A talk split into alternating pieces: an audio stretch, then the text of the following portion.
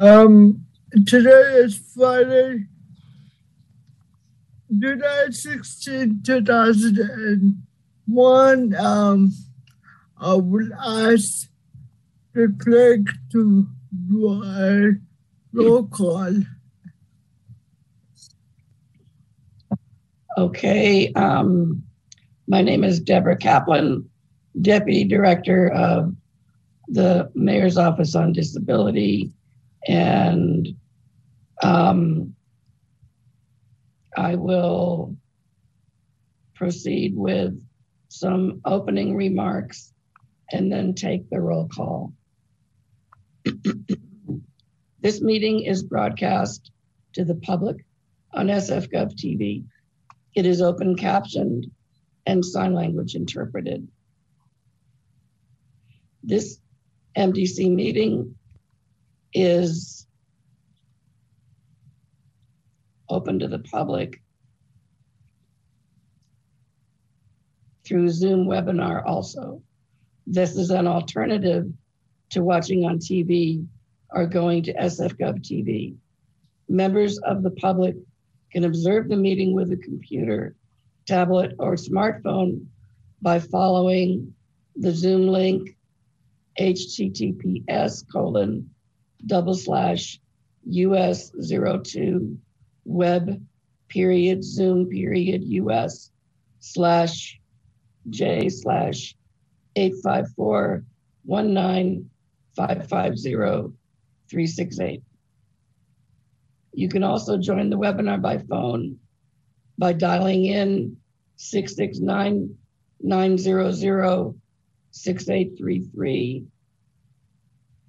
And the webinar ID is 854 1955 0368. During this meeting, public comments can be made in several ways. If you join the webinar using your computer or tablet or smartphone Zoom app, click on the three horizontal dots icon and then click on raise your hand. You'll be recognized when it's your turn. You can also use the Q&A feature in Zoom webinar to be recognized or to make a comment. If you wish to be recognized, type in the Q&A box that you want to make a comment and hit send. You can also type your comment into the Q&A box if you want the clerk to read it for you. If you join by phone, dial star nine when you want to be recognized. And then you'll be prompted when it's your turn to make comments. The Mayor's Disability Council holds nine public meetings yearly. They are generally held on the third Friday of the month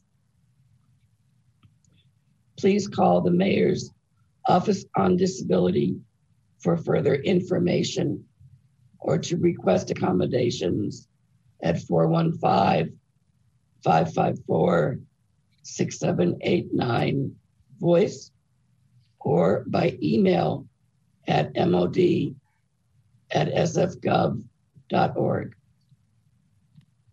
Our next regular meeting will be on Friday, September 17, 2021, from 1 to 4 p.m. The council will be using this time during the month of August for a regularly scheduled a strategic planning meeting. Thank you for that. Um, and now, uh, sorry. Um, go ahead, Alex. Um, so I'll be moving to item number two, which is reading and approval of agenda. First, I'll just do the roll call. Thank Um, you. sorry, having a um, computer issue.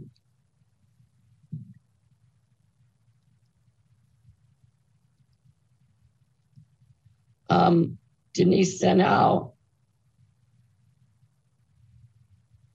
I'm here, present. Thank you. Orkid Sassouni. Present. Helen Smolinski. Present.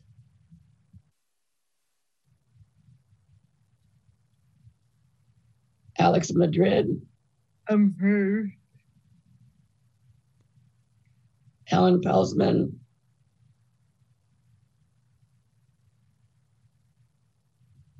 Sorry, present. Tiffany Yu. Present. Okay. Okay. Thank you. So now we are on item number two, which is reading and approval of agenda. Okay. Um, the next item on we've already done welcome introductions, and we're now we're now doing reading and approval of the agenda. And after that comes a public comment session. After that, a presentation regarding the Slow Streets program, an overview. After that, there will be a 15 minute break. And then item number five will be a presentation on the Vision Zero action strategy. After that, there will be a report from the Mayor's Office on Disability. And then general public comments, and then correspondence and other information. After that, any discussion items, comments, and announcements, and then adjournment.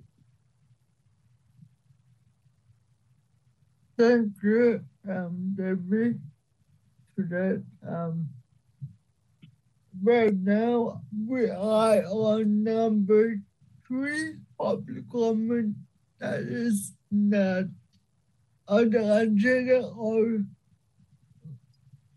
jurisdiction of the council. Um, are there any public comment at this time? This is Iman. Uh, yes, there are members of the public who have indicated they want to make public comment. Um, and I want us to make sure we get the timer on the screen. And the first um, first public commenter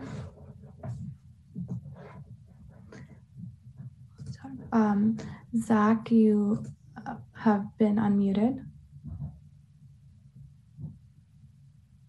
Hi, my timer is supposed to start after I begin speaking, uh, so please add four seconds to my time. My name is Zach Karnazes, uh, K A R N A Z E S. I'm a disability advocate and wheelchair user in San Francisco, and I'm also a journalist. Uh, I'm here today with the sad, sad news that uh, it has become very clear to me in recent months that the Mayor's Disability Council, Mayor's Office on Disability, does not care for the safety and well-being of disabled San Franciscans. In fact, quite to the contrary, I've been begging these offices to get access to the COVID 19 vaccine for the Pfizer vaccine. I was gatekeeped and discriminated against to get this vaccine uh, by being required to answer a plethora of questions, including my sexual orientation and having to provide insurance information and other obstacles that able bodied people do not have to provide to get the COVID 19 vaccine. Uh, this vaccine was only made available to disabled people that are shut ins. I, I, apologize for using that phrase, uh, but folks that are stuck in our homes due to access barriers, in my case, uh, that MOD would not help with. And I was one of the last people to get the vaccine. Uh, we were some of the last folks. We did not, the vaccine rollout did not even begin for us until sometime in May or April after I protested here numerous times to this body. Uh, this uh, mayor's office on disability broke the law. There is a finding of 10 to 0, a unanimous verdict from the Sunshine Ordinance that this department broke the law and took 11 months to satisfy a public records request that I made for my own records, my own disability records. And Deborah Kaplan, to the last, blamed me, uh, even in the committee meetings, blamed me as long as she could until the uh, task force themselves found her at fault. And so that's what this body does. You blame disabled people. You you you just place the blame on us instead of actually being advocates. Uh, when I brought up issues around vaccine access, I was told that they are not. Some of them don't fall under the ADA, and so you won't even do anything about it. Well, this body was set up to go beyond the ADA, not to stop at the ADA. It was set up to actually defend and protect disabled people, not just conform to a law that's 30 years old. And additionally, uh, Orkid Sassouni and and um, and Alex Madrid had the audacity to send me emails saying, Stop emailing me about the vaccine. I can't do anything about this. And that, what I actually emailed about was the cancellation of this meeting last month, uh, which, by the way, this office deemed a postponement. It was a cancellation, not a postponement. These are part of the games that these offices play. Uh, it's ridiculous. You have blood on your hands. I hope you know that people are dying because, and they're getting sick because they're not getting access to this vaccine. You are not protecting our access to this vaccine. You're breaking the law when it comes to public records accesses. You don't even file complaints when we actually make ADA complaints. You don't even file them. You don't even follow your own rules and procedures. I mentioned that at the last meeting two months ago. Uh, I don't even know where to begin. Why do you get paid? Why does this office exist? I don't even know. That's the end of my Thank- comment. Thank you for your comment. Are there any public comment at this time? Yes, there's another public comment. Uh, caller ending in 1003, you've been allowed to speak.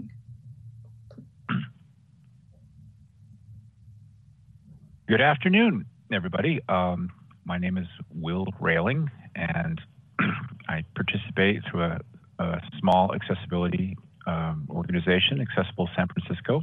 And I wanted to uh, talk to you for a minute about the Shared Spaces program, which is uh, not on the agenda today. So now's the time for me to talk about that.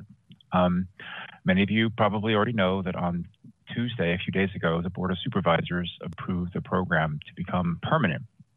Um, it's uh, something like 100 pages of legislation total. The Mayor's Office of Disability staff was very involved with this. Um, I can see that they've spent many, many hours. I've reviewed some public records that were obtained by another advocate, and um, and I appreciate the efforts that have been made and the time that has that has been taken.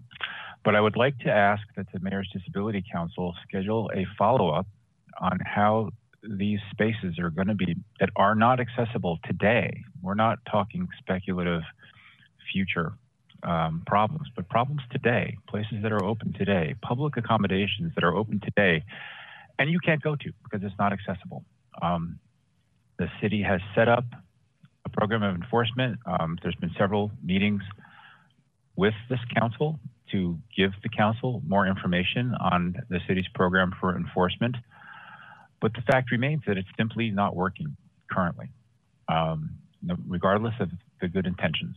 Um, uh, enforcement through 311 calls is not really working, in my opinion. But I, I would just like to see this council proactively schedule follow-up discussion on implementation of better accessibility in this program. Um, there is a this these are uh, it's a program for outdoor dining you know facilitated by the city on city property. I mean, there's clearly title II ada title II obligations here for the city to make this program service or accessible uh, program service or activity um, accessible. Um, furthermore each of these are actually being sponsored by a private business which is itself a public accommodation and each one of those has an ada title III obligation to make their public accommodation accessible, and especially so when they are adding space to their existing business. It's new construction, the ones that are construction, and there are additional new spaces which always must comply, and relatively few of them are compliant. So I think it's uh, ideally we can all work together going forward to encourage the city to put more resources into enforcement. That's really the bottom line problem is that people are not being assigned to enforce the accessibility of this program. Thank you very much. I really appreciate your time. Thank you for your comment. Are there any more public comment at this time?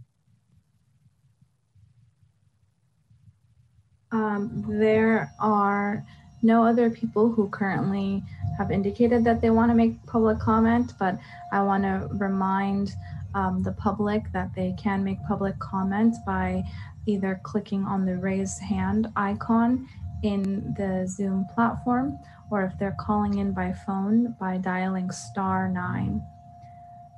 And so with those instructions, we can we wait a few seconds to see if anybody else wants to make public comment.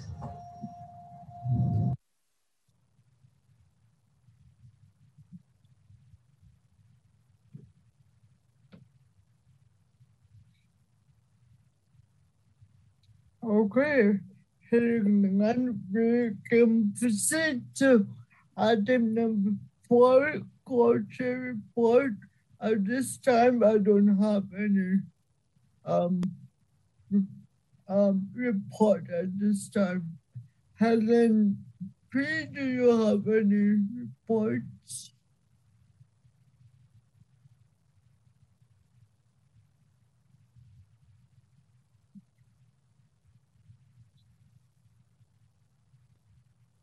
Okay, hearing none, we can proceed to item number five, which is overview of the slow program. What is the slow street? And would be push presentation from Sharon Hake slow street program.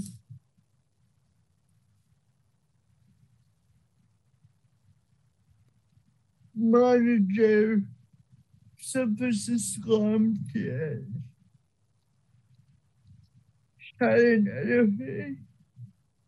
Yes, I am here. Thank you so much. Um, let me see if I can share my screen. Um, says that I'm unable to share my screen. I will, um, you should be able to do that now, Shannon. I see it now. Thank you.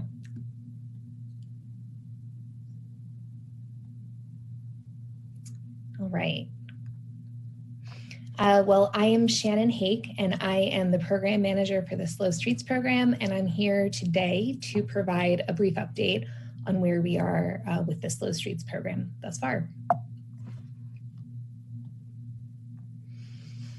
Uh, Slow Streets was initially a COVID response um, back in April of 2020 uh, in response to two things that were happening at the same time.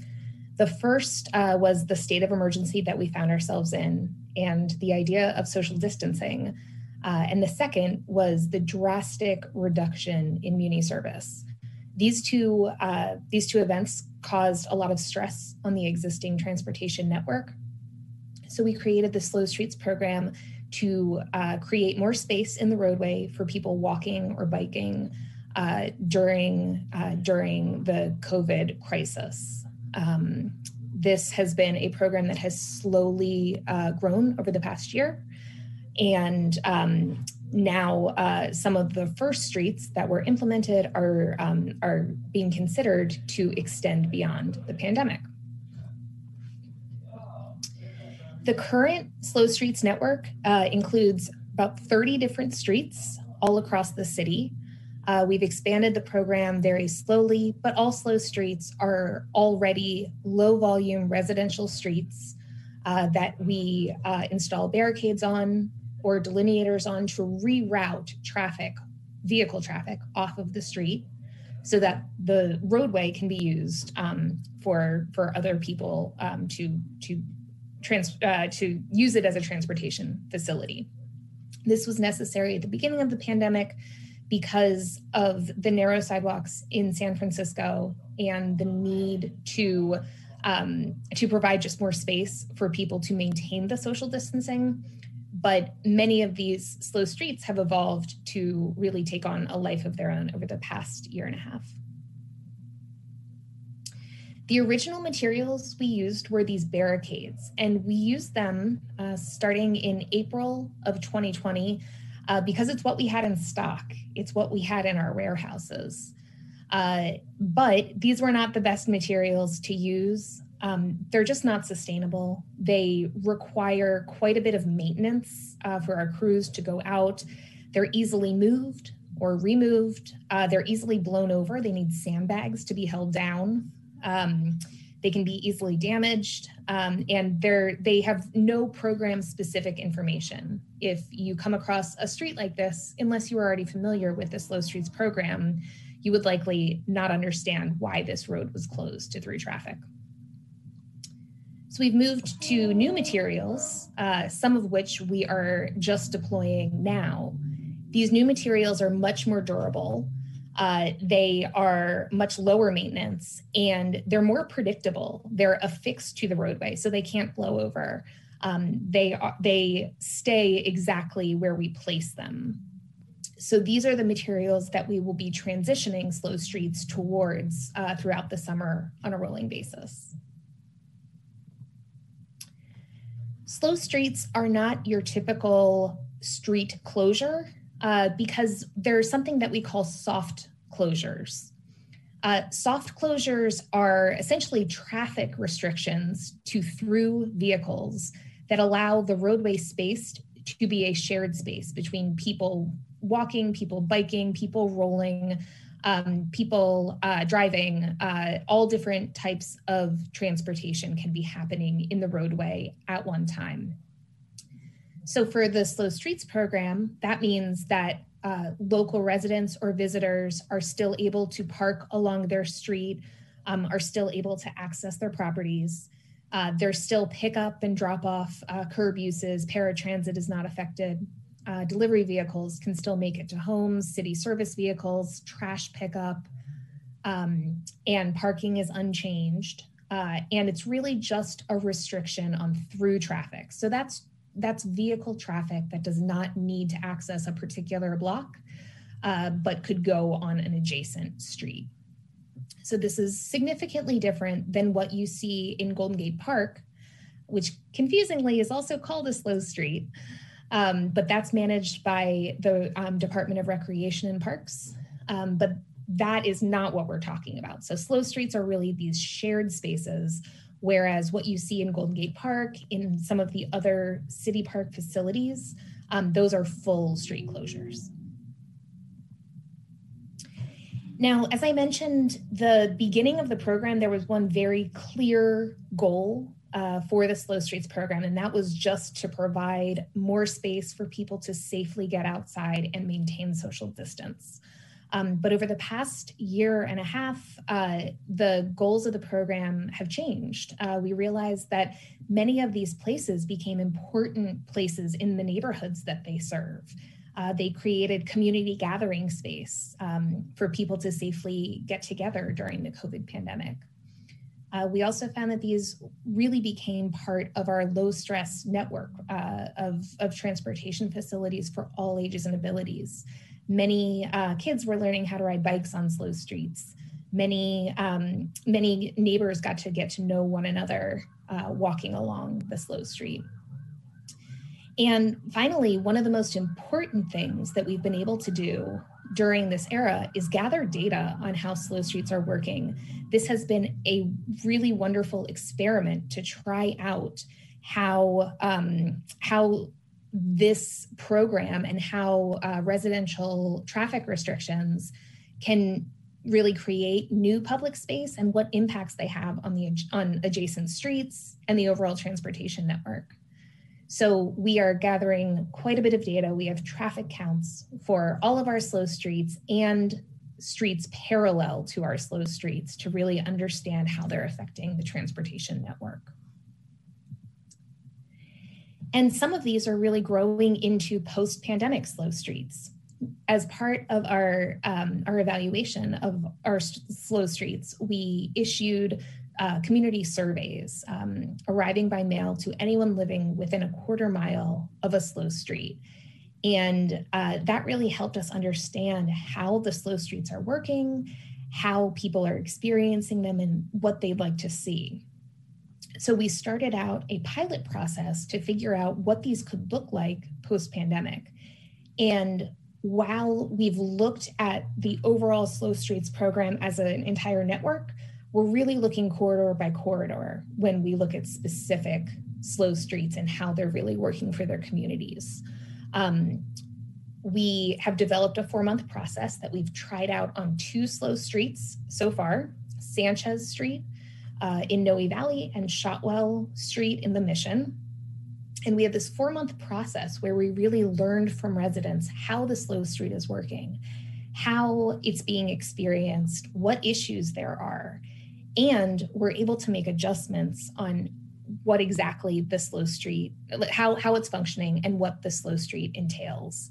As I mentioned at the beginning of the program, we had one tool, it was that barricade.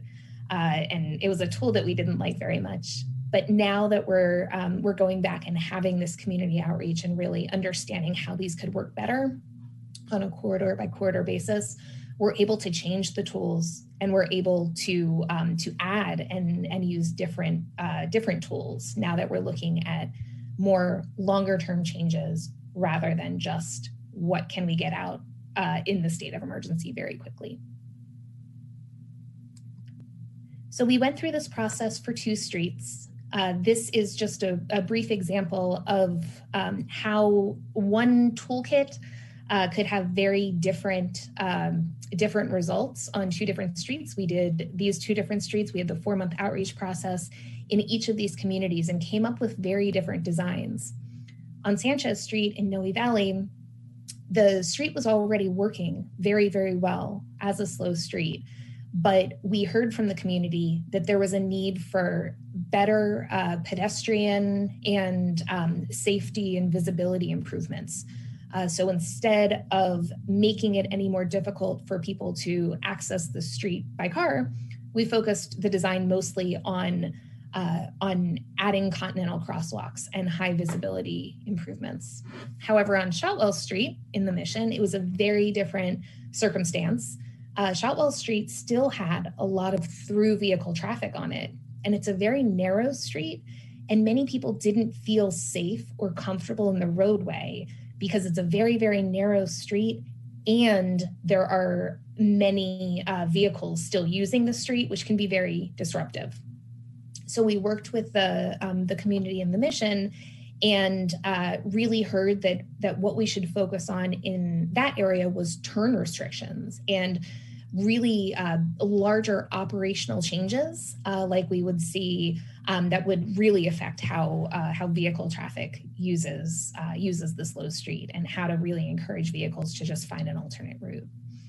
So even with the same toolkit in both of these instances, we ended up with very different designs. And we believe that uh, if we do this with additional slow streets, uh, we would also come up with very different uh, different needs, different design features, um, because each slow street is unique. Each one uh, has has a little bit of, of its own culture and um, issues and uh, concerns that we can help address through some of these expanded tools.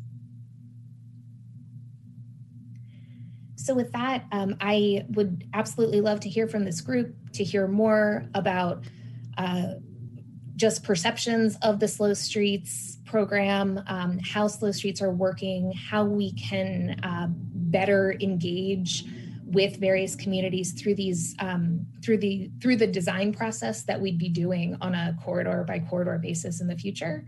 Um, but uh, for right now, I'm just happy to happy to um, have, answer any questions or take any comments. Thank you, Sharon, for that overview. Um, it's good. It sounds great. I know that we have a lot of questions for you, so I'm going to open it up to the council members. I'm going to call each one of you and see if you have questions or please raise your hand if you have any questions. Um, Helen B, I see you have a hands up. Yes, thank you, Alex, and thank you for today's presentation on slow streets. You referenced um, that I think when you were talking about Shotwell, that it was performing well, or you thought it was performing well. I can't remember your exact terminology. What is the criteria that you use to determine both the functionality and the lack of functionality of slow streets? And um, I do have another follow up question to that. Yeah, um, absolutely. So I think that Sanchez Street is is functioning well as a slow street, but I think that Shotwell is is the one that um, that we really could better design. Um, we look at several things when we're evaluating slow streets. Uh, first, we want to make sure that it is being used, um, that residents have have really taken ownership over it. Um, we also want to make sure that it's a street that doesn't have um, doesn't have major impacts to the surrounding transportation network. Um, that's why our data collection has been really important um, to, to better understand how these are working. Um, and we've been able to remove them in the cases that they're not working. Um, we're also looking at uh, streets that are already low volume residential streets with 3,000 vehicles a day or fewer. Uh, those are, are the types of streets that make ideal slow streets. Um, but uh, Excuse me, did you say 3,000? 3,000 vehicles per day. Under 3,000 vehicles per day would be considered a slow street? Um, under 3,000 vehicles per day is what we use to classify a low volume residential street that would be appropriate for a slow street. Wow. Okay, thank you. Do you have any more questions? Oh, um, yeah. So this was just an idea that occurred to me. Um, I understand, I believe it's Park and Rec uh, is providing uh, accessible cycles for um, for those of us with mobility issues. Um, and I was just wondering if you could work with them and possibly have some of those bicycles available for use for some of the members of our community. I think that would be awesome. So it's just a suggestion, but I mean, I I would love to be riding a bike down in the mission somewhere. So I don't know if you've considered it, I have not heard that before. Um, I haven't heard that uh, the Department of uh, Ref- Recreation and Parks was doing that, but I am absolutely behind that idea and would love to coordinate with them on on how to make something like that work. Oh, great! Um, could you just reach out to us or me, and I'd be happy to see about how to make that happen, or if I can help make that happen. All right, thank you. Thank you. Through the chair, that that program is actually an SFMTA uh, program uh, primarily. So accessible services is is where you'd want to start. SFMTA accessible services, Excellent. and then they can give you information uh, should you choose to pursue that suggestion. Thank you. Thank you. Thank you, Nicole, for that. I see. Thanks, Nicole. Okay. You have a question? Yes, hello. Um, this is Orkid Sassouni here, and working with a voice interpreter. Okay, so I just wanted to let you know that um, there's in the slow streets, um, my neighborhood is actually near Sanchez Street. Um, so that uh, foot traffic I've seen, you know, impacted since this program began.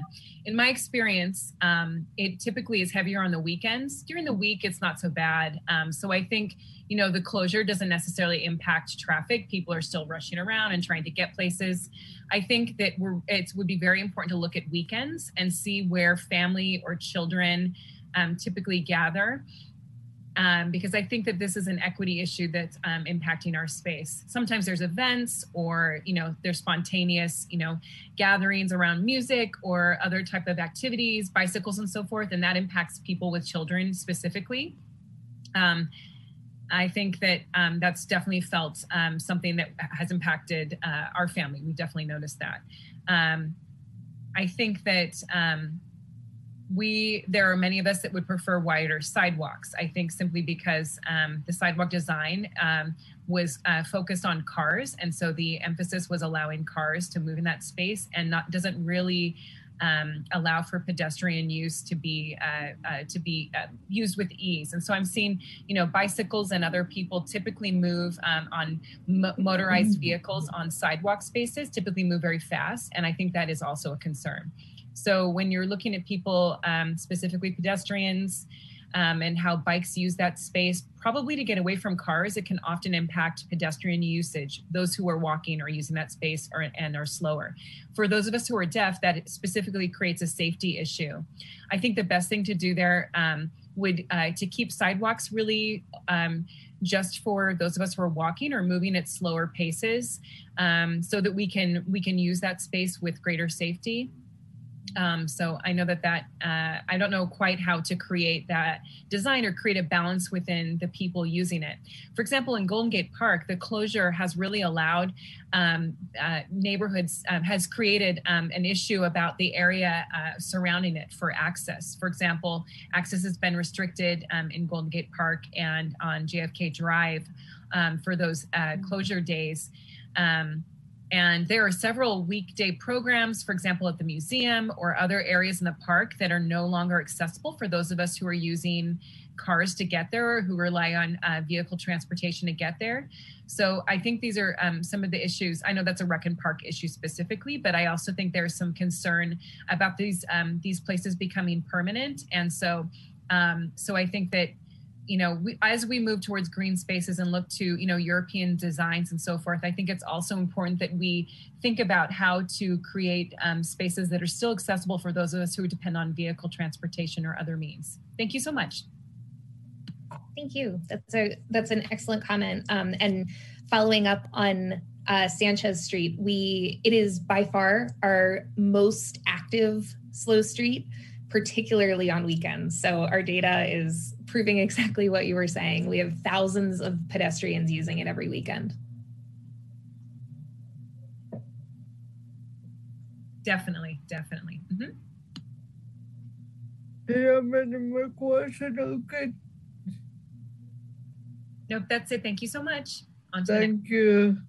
Um, Tiffany, do you have any more any questions? Hi, this is Tiffany. Um, I live in Soma, so you know we don't have much space here. But I was curious if you had heard any feedback from the disability community so far, or is this kind of your first um, your first foray into interacting with the community?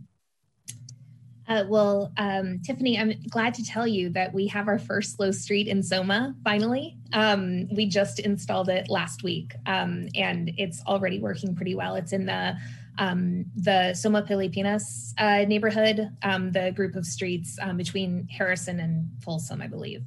Um, so Soma is finally getting its own uh, slow street. We have been hearing from the disability community um, throughout throughout the the program, and um, we've been hearing public hearing uh, community feedback in a variety of, of different ways since the beginning of the program uh, we have a slow streets email address that gets thousands of emails and suggestions. Um, we have a phone line set up for people to provide comments and we'll give you a call back. Um, we've had a number of meetings um, about how to make slow streets better and how to how to improve uh, the design of them. And we're hoping that our new materials um, make it a lot more predictable and a lot easier for people to um, to to use slow streets. Um, but there hasn't been as much of a concerted effort um, truly to reach uh, to reach any members of the public. Um, since this was an emergency program, at least at the beginning, we were deploying streets with very very limited community outreach, very limited community notification uh, we would plan for a street on Monday and get it out and installed on Friday. But now that we're looking at post pandemic designs and designs that could uh, could last beyond uh, just this immediate state of emergency. Um, that's when we're really doing that that thoughtful community outreach that we wish we could have been doing all along, um, and that's really where um, I'm hoping to to engage and, and just hear from hear from more folks about um, how slow streets are working and how to make them better. Got it. Thank you so much. Um, I from Helena said she doesn't have any question. I'm going to ask Denise if you have any more que- if you have a question, Denise.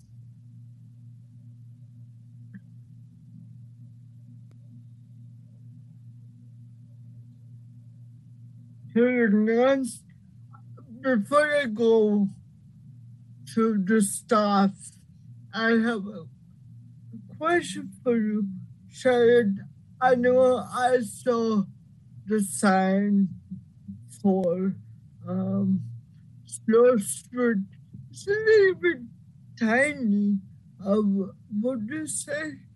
Do you, are you thinking of changing that to, to more visible? I know that some people with the community has a low vision and not able to see that. And that's one. The second thing I would ask is that do you have any um working group? If so, if the people with disability on the table. Um so that's couple of things and um like um I would follow up with Tiffany question that if what kind of complaints or concerns from the community, specifically with people with disability that you've been hearing.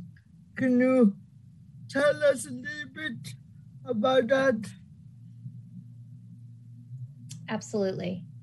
Uh, first off, I definitely hear you on the need for larger signs. Um, we are, there was no rule book for this before the COVID pandemic. So we've really been learning as we go and figuring out how we can make these uh, slow streets work. Um, so I am absolutely all all ears if you have better um, just ideas about how to make them more visible for people with low vision um, and just how to how to mark slow streets uh, in an even more clear way. Uh, in terms of the complaints or concerns that we've heard um, regarding slow streets, particularly from the disability community, we've heard uh, truly that there's been just confusion about what the program is because we haven't been able to grow this organically as a big, you know, like a, a well thought out, planned process. This was absolutely an emergency quick uh, program where we were deploying materials so quickly that we didn't do adequate notice even to neighbors. And there were many people who once they saw barricades on their street and they weren't really sure what was happening with the slow street program they thought that maybe they're no longer allowed to be picked up on their block or they can no longer park on their block so there's a lot of that because this is this is something that there isn't a great guide for. There aren't a lot of other slow streets, or there haven't been shared spaces like this before the pandemic. Um, it was hard to to communicate and let people know how these could be used. So a lot of it was just clearing up what's okay on a slow street and what isn't. Um, and getting people to share um, is can be really really challenging especially when we're not all on an equal playing field and some people have giant vehicles um, mm-hmm. surrounding them it, it kind of feels it, it's challenging yeah um thank you for that. I know that um my my um, first question was do you have any um working group at this time for those um if so is people with disability on the table right now. Or if not are guys going to plan to have a walking group in the near future i know that you mentioned that it might be possibly going to be permanent.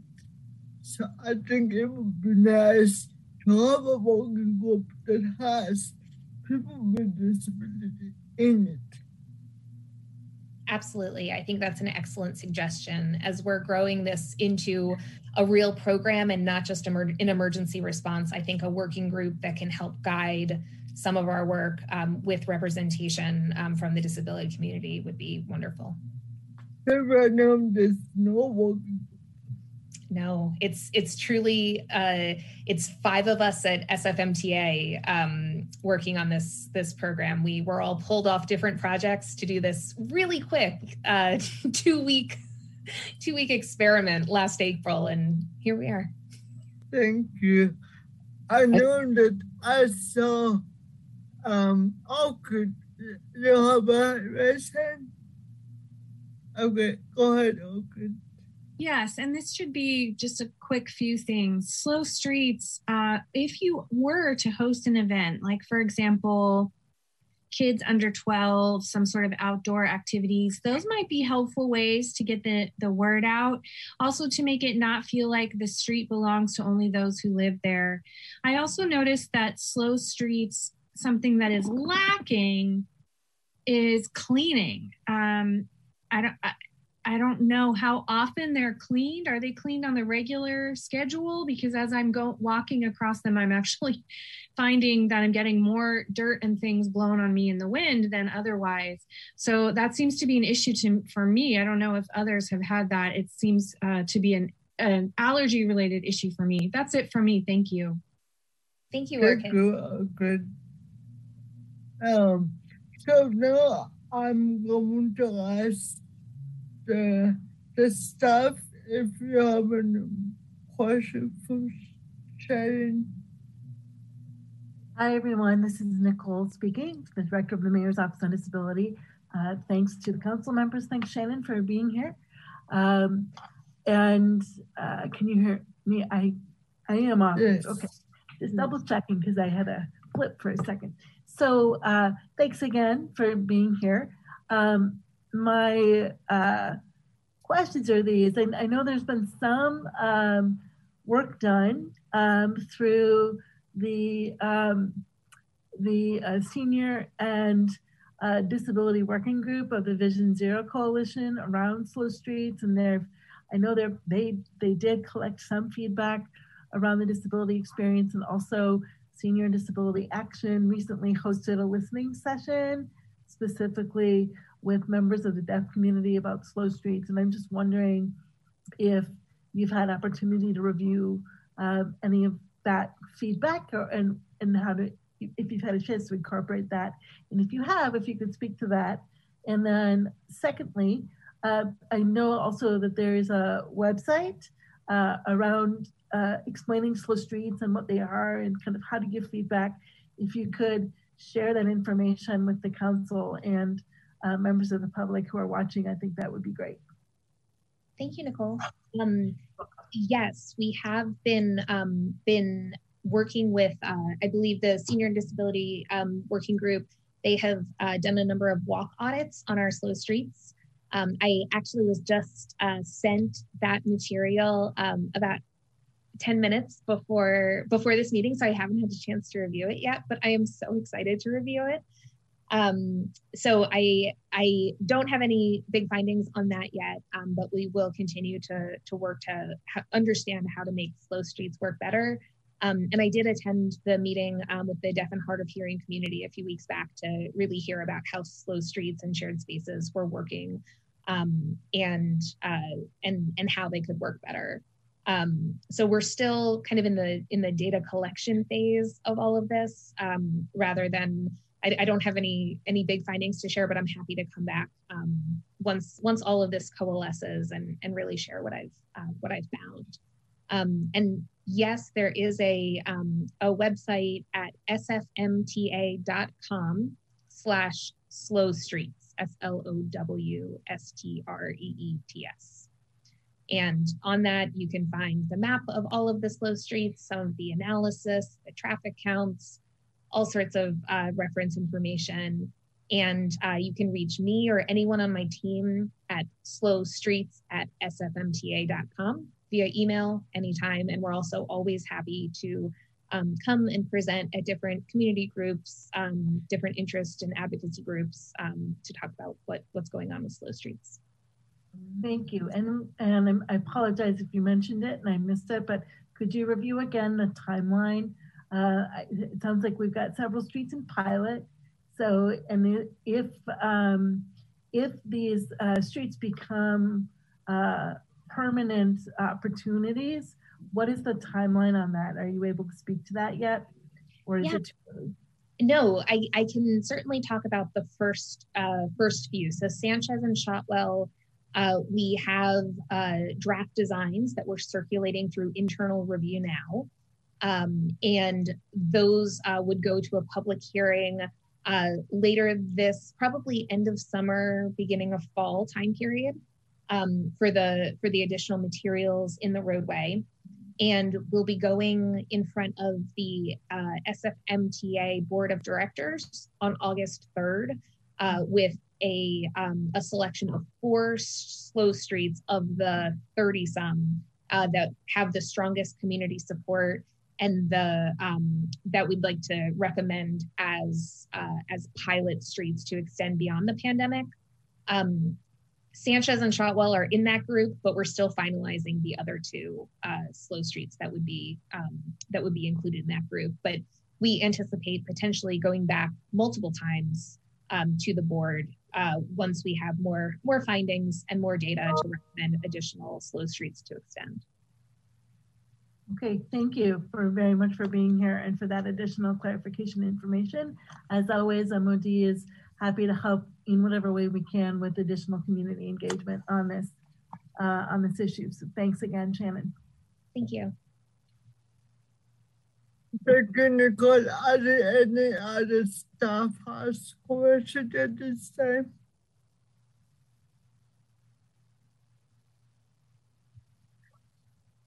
Okay, uh, Shannon, if you don't mind putting your email on the chat so that people can see it.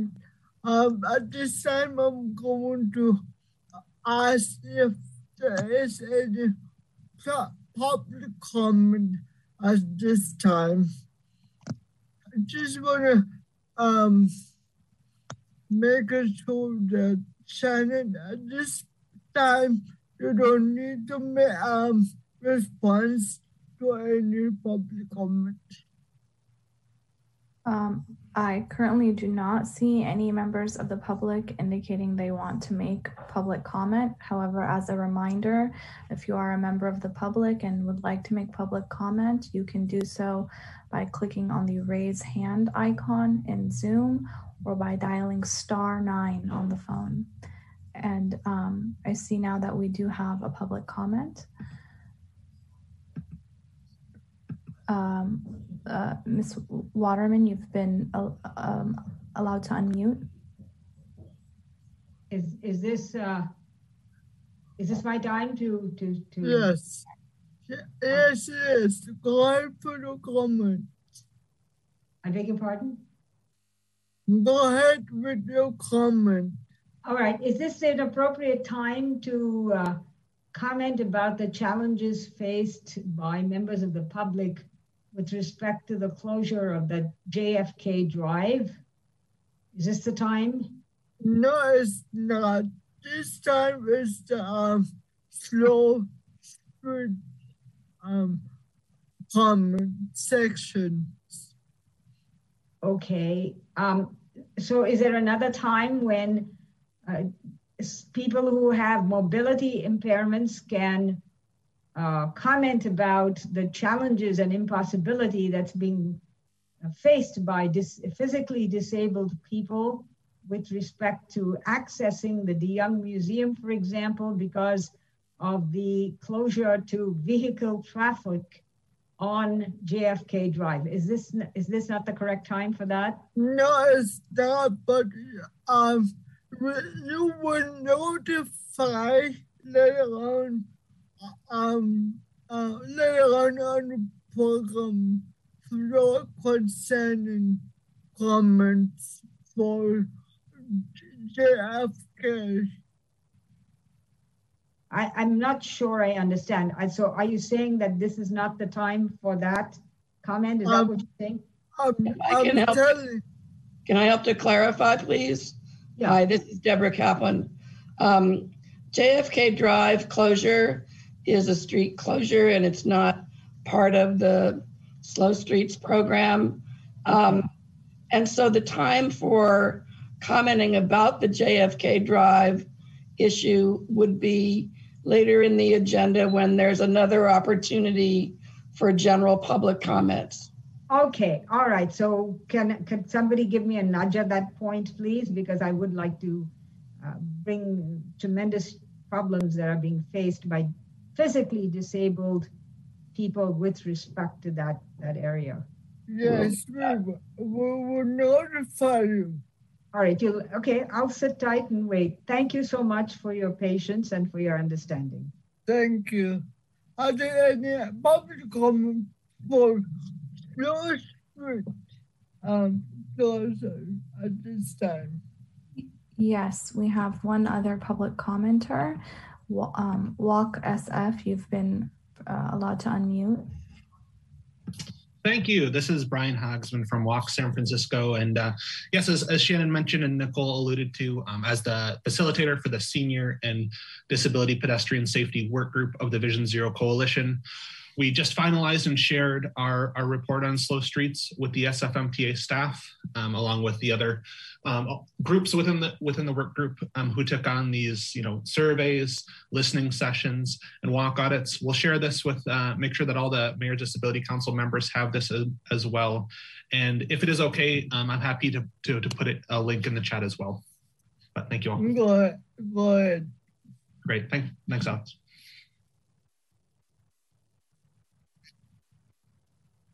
Thank you for your comment. Are there any more public comment at this time? Um, there does not appear to be any other public comments at this time. Thank you, Aman. Once again, Shannon, thank you very much for coming today and talking to us about Slow Street program. And I'm sure if um, will ask you to come if any more updates and please do not hesitate to reach out if there is anything that we can do to support and help with this um program, especially regarding people with disabilities. Absolutely. Thank you very much. And I look forward to continuing to work with you all. Thank you.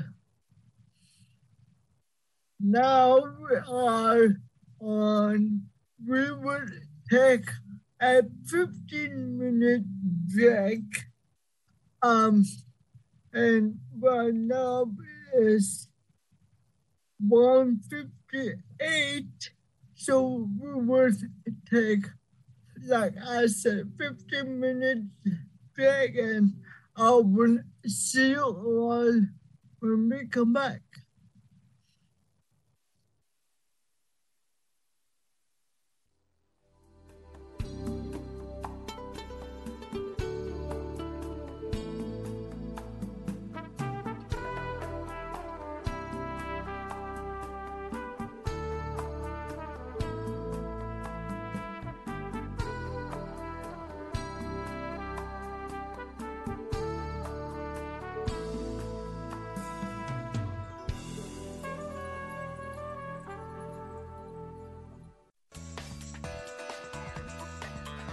SF Gov TV, San Francisco Government Television.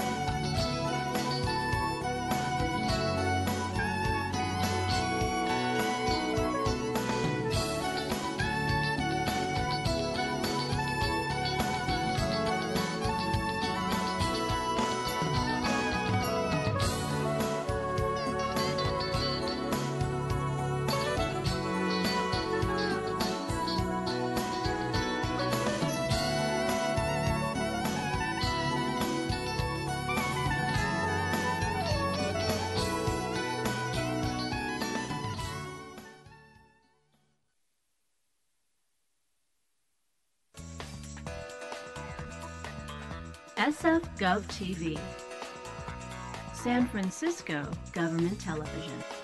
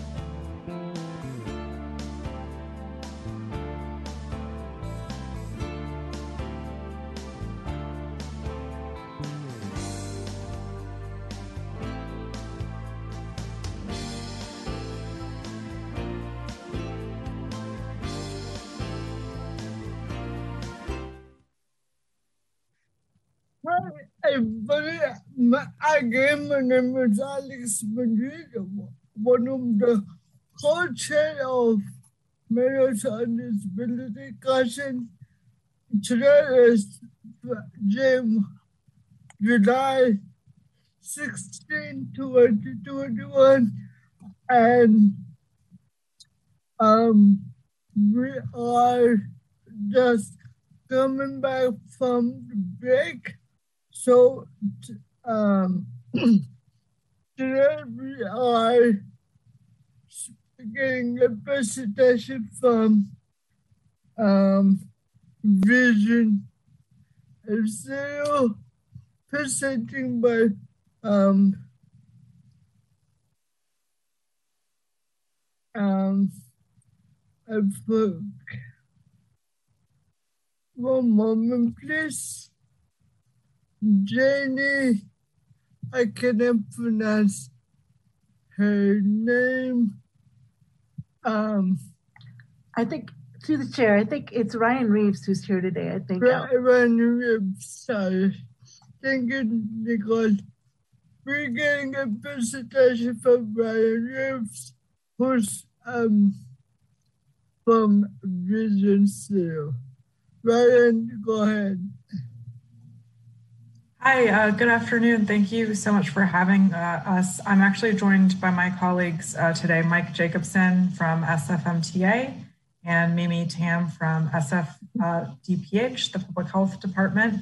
And so um, I'm actually going to hand it over to them to do the presentation, um, but uh, looking forward to hearing the, the questions and discussion afterwards.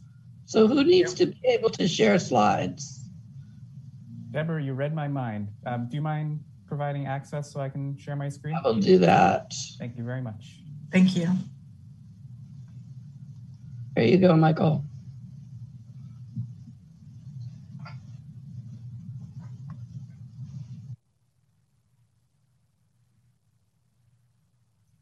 Is that uh, is that viewable for everyone?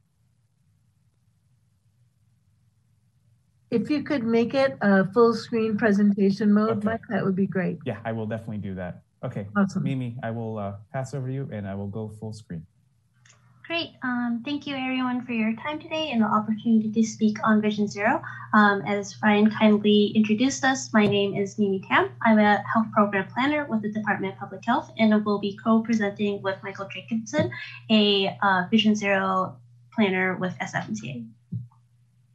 Uh, so today I will be starting with an overview about the work Vision Zero has done focused on seniors and people with disabilities, and then turn it over to Michael to review the action strategy update. At the end, we'd like to hear.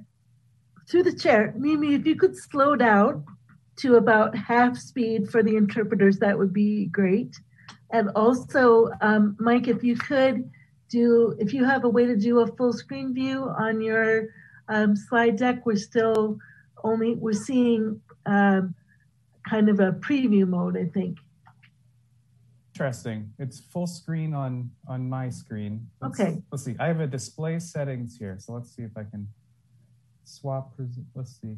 Duplicate slideshow. How about this? Perfect. Wonderful. And then if we could just, technology can work. wonderful. And if we could just, um, for, for our interpreters, uh, slow down just a little bit, um, that would be fantastic. Okay, thanks, everybody. Go ahead. Great. Thanks, Nicole, for that feedback. Um, as I was saying, uh, today I I will be starting with an overview about Vision Zero and uh, specifically talking about how it has focused on seniors and people with disabilities.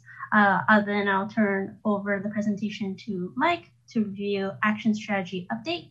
Um, at the end of our presentation, we'd like to hear feedback from the council and public on how well the strategy resonates with you and if there are any major gaps.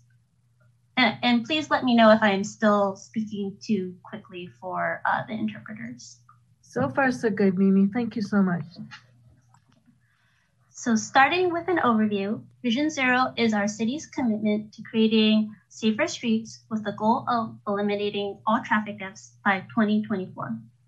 Our Vision Zero core principles are centered on prevention and are data driven with a focus on reducing speeds, which we do through not only our engineering work, but our, also our education and enforcement work. Also core to our work is implementing activities through an equity lens.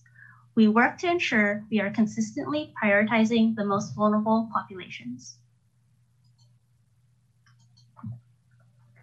Vision Zero is built on a safe systems approach. It moves away from the idea that traffic deaths are inevitable and instead looks to design a transportation system that prevents crashes, acknowledging that mistakes will happen, but no one should die as a result of them. Vision Zero is a multi-agent, uh, sorry, multi, multi-department and citywide commitment. We work with our partners across three key areas. One, our safe streets, uh, which is focused on designing safer streets, especially for slower speeds. Two, our safe people work focused on creating a stronger traffic safety culture, both through education and enforcement activities. And finally, our safe vehicles work, aiming to improve vehicle designs. We also have a data systems team, which is managed by the Department of Public Health, and also a legislative and policy team led by MTA's Government Affairs. One powerful tool we have is the Vision Zero High Injury Network. This network visualizes where the majority of injuries and fatalities occur. That's 75% of all severe and fatal injuries that occur only on 13% of our city's streets. Unique in San Francisco is that our high injury network is based on not just police records, but also hospital data. This helps to ensure accurate information on the severity of injuries and also captures injuries that are not reported to the police department. Based on our data, we also know that speeding is the leading cause of our traffic deaths and severe injury collisions, and that speed is a fundamental predictor of crash survival. So our transportation system should be designed for speeds that protect people. SFDPH has also conducted analyses specific to seniors and people with disabilities. On this slide is a summary of the results from that analysis. We overlaid senior and people with disability traffic injury data with census data, SF paratransit data, and other locations um, that seniors and people with disabilities frequent. Um, and in turn, this has helped identify priority areas to improve traffic safety for people with disabilities and seniors. Uh, this analysis specifically has gone to, on to inform SFMTA's traffic calming program. We've also looked at traffic injury data specific to people with disabilities, and we see that approximately 6% of pedestrians admitted to Zuckerberg Trauma Center for transportation related injury are recorded as having a mobility, visual, or hearing disability. We've also conducted qualitative research and heard concerns around limited mobility, vision, hearing, and uh, the concern that motorists have limited visibility when it comes to people in wheelchairs. At this time, I will turn it over to Michael to uh, provide an update on the action strategy and how it, how parts of it focus on, um, or sorry, and how the action strategy addresses accessibility. Thank you, Mimi. Uh, so, hey everyone, thank you very much for having me. Uh, my name is Mike Jacobson. I am a uh, transportation planner at the SFMTA in the Livable Streets subdivision. Um, and a large portion of my job is focused on Vision Zero. So I'm very excited to uh, provide an update um, for our Vision Zero action strategy. I'm going to use the next couple minutes to go over um, kind of how we got here today. Uh, I'm also going to provide uh, in, uh, an overview of our draft actions. Um, and the, the, draft actions uh, I selected um, pertain, I think, pertain directly to the experiences of um, seniors and people with disabilities. Um, following that up, um, I have a few discussion questions um, if, we, if we want to use those to, to, to, have a conversation, but I'm also happy to, uh, to discuss and answer any questions that I can. So as Mimi shared earlier, uh, Vision Zero was adopted in San Francisco in 2014 uh, starting in 2015 and every other year since, we have released a two-year action strategy. Uh, the action strategy has evolved over time, but one of the key components is our uh, listing of our strategic actions. Uh, and the strategic actions are the kind of the everyday work that um, the cities across the city family, agencies across the city family rather, uh, work on every day to promote traffic safety uh, all in the goal of uh, eliminating traffic fatalities and reducing severe injuries. Um, this, this 2021 uh, Vision Zero uh, strategy update, uh, unlike the previous three versions, is going to be a three-year uh, strategy. So it will bring us through the end of 2024. And before I, I, I discuss the draft actions, I just want to take a moment to acknowledge and thank um, all of these community groups that provided feedback um, that all fed into the actions that I'll, I'll be discussing in a few minutes. Um, we received several letters. Uh, we held community presentations. We held office hours. Uh, we created a online survey and story map that was uh, translated into several languages and made accessible and through all of these means, I think we are able to receive a lot of very valuable feedback, um, specifically from uh, seniors and, and people with disabilities. And our outreach was really kind of structured around three main questions. Um, first, we were in where people think we should be continuing to focus our resources. Uh, we were interested in knowing what new strategies should we consider uh, specifically to slow vehicle speeds, uh, to change traffic safety culture, and to ensure that um, city city vehicles are, are safer, as safe as they can be.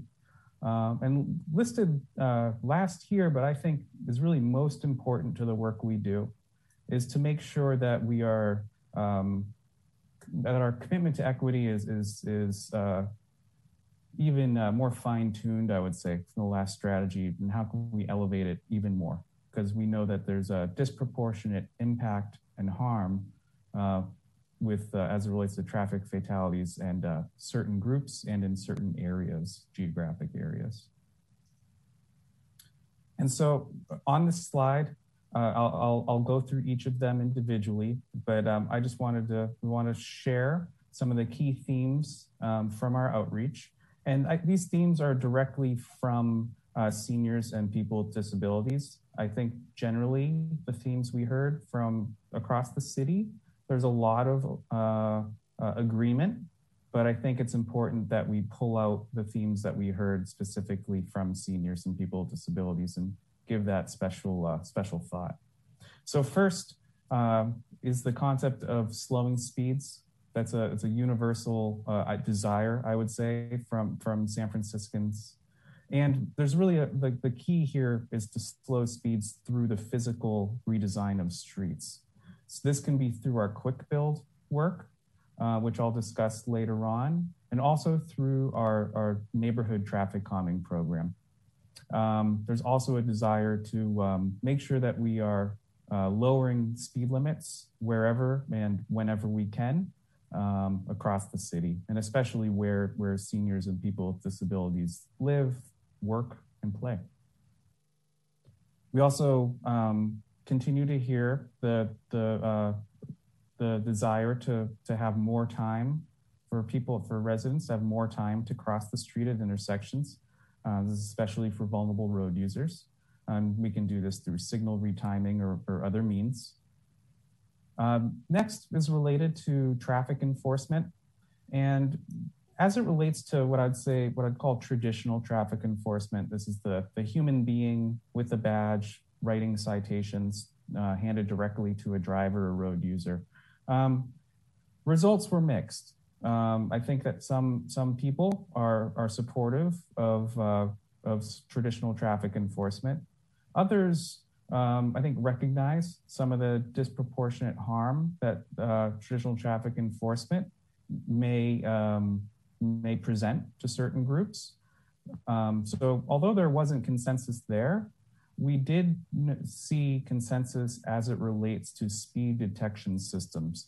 Um, in plain English, we can call it automated speed enforcement, if that's plain enough. Also, speed safety cameras, the concept of using technology to cite drivers who are exceeding the speed limit by a significant amount. We also heard a lot um, about our education programs and to make sure that uh, as we um, create and um, and uh, execute uh, our, our education programs, that we're, we're focusing it on dangerous driving behavior and not other kinds of activities. Um, lastly, um, that we, we heard that we should uh, continue to prioritize working in communities of concern um, in the high injury network, which Mimi introduced earlier. We know that the communities of that the high injury network and communities of concern, there's a there's an overlap between those, which which presents many uh, equity equity questions for us. And lastly, that we need to continue to do uh, to to increase traffic safety where seniors live.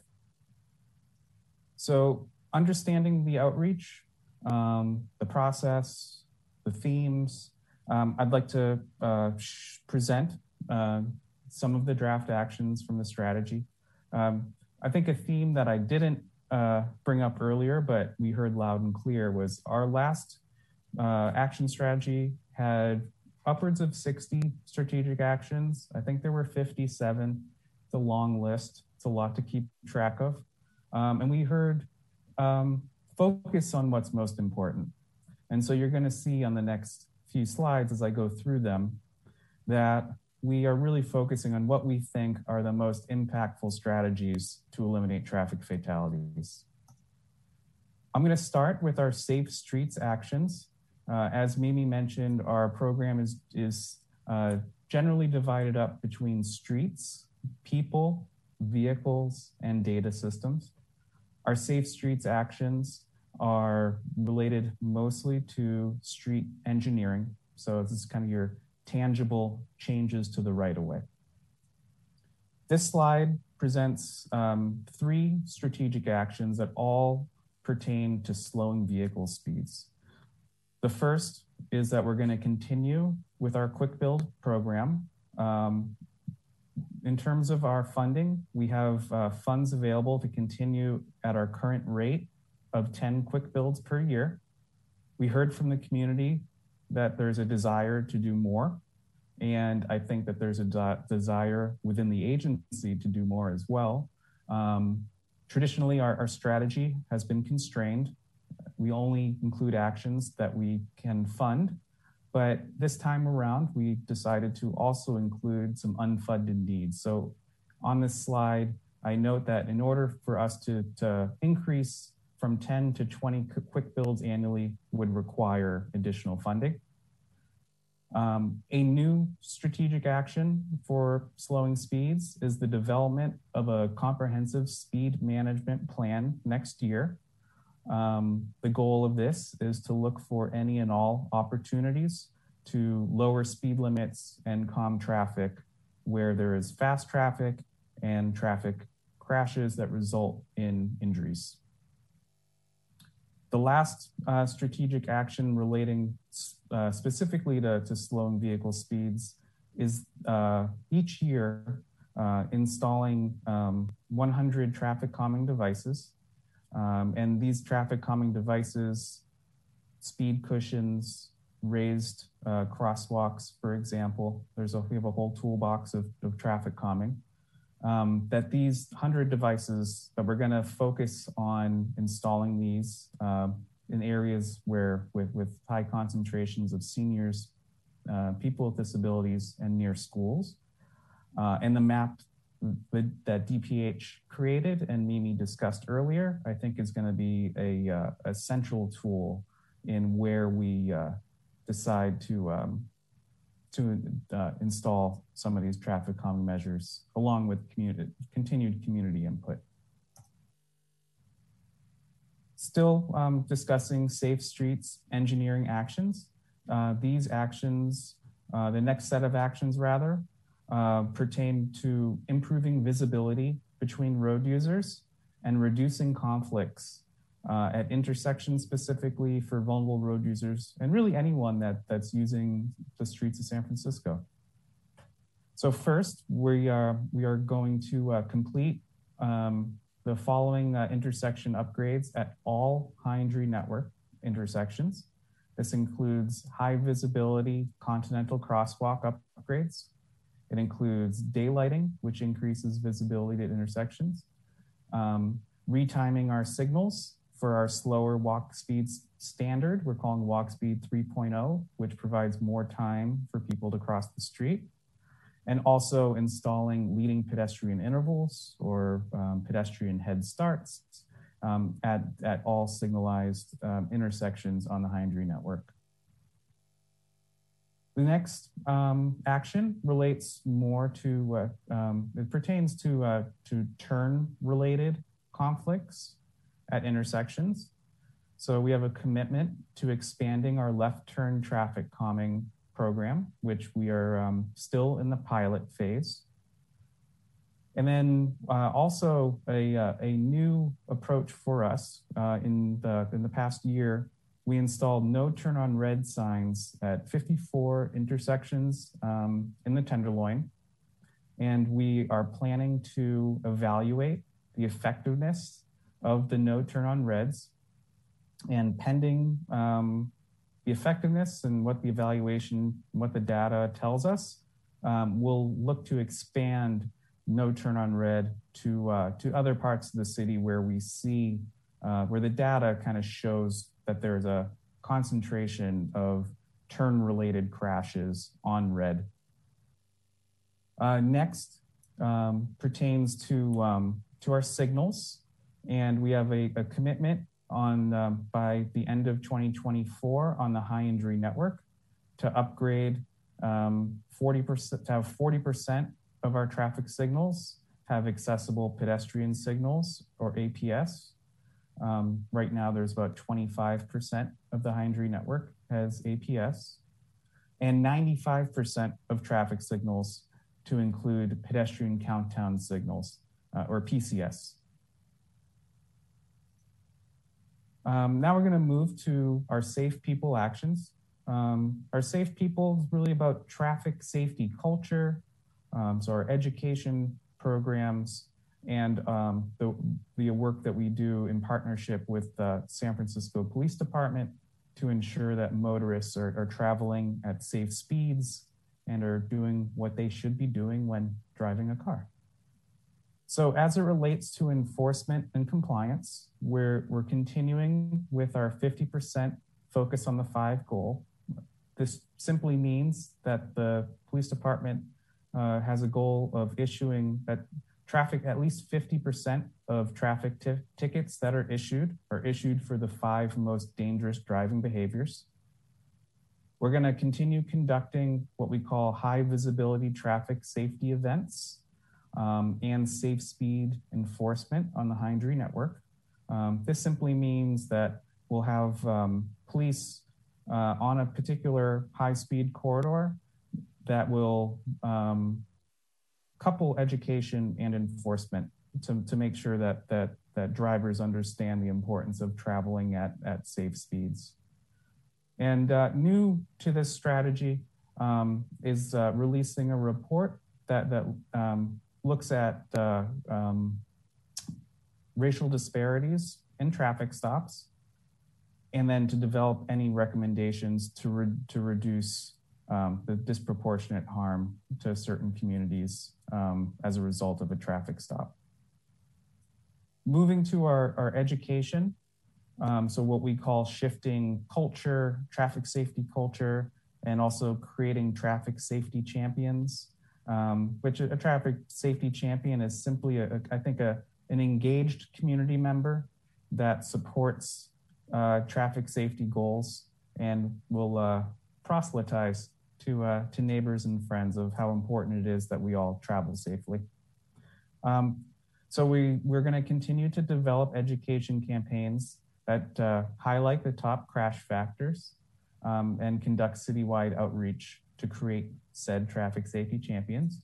Um, we do these this work uh, in, lang in multiple languages um, with a variety of partners. Um, and we all the and through um, our Department of Public Health, we're going to provide grants to community-based organizations and service providers um, to engage seniors and, and people with disabilities to learn more about um, traffic safety. Next is our safe vehicles actions. And the, the safe vehicles simply we're referring to making sure that the vehicle itself is as safe as possible. Um, and we all know that autonomous vehicles are, are in the news every day. Uh, we live in San Francisco. We are kind of uh, ground zero for the deployment of this technology.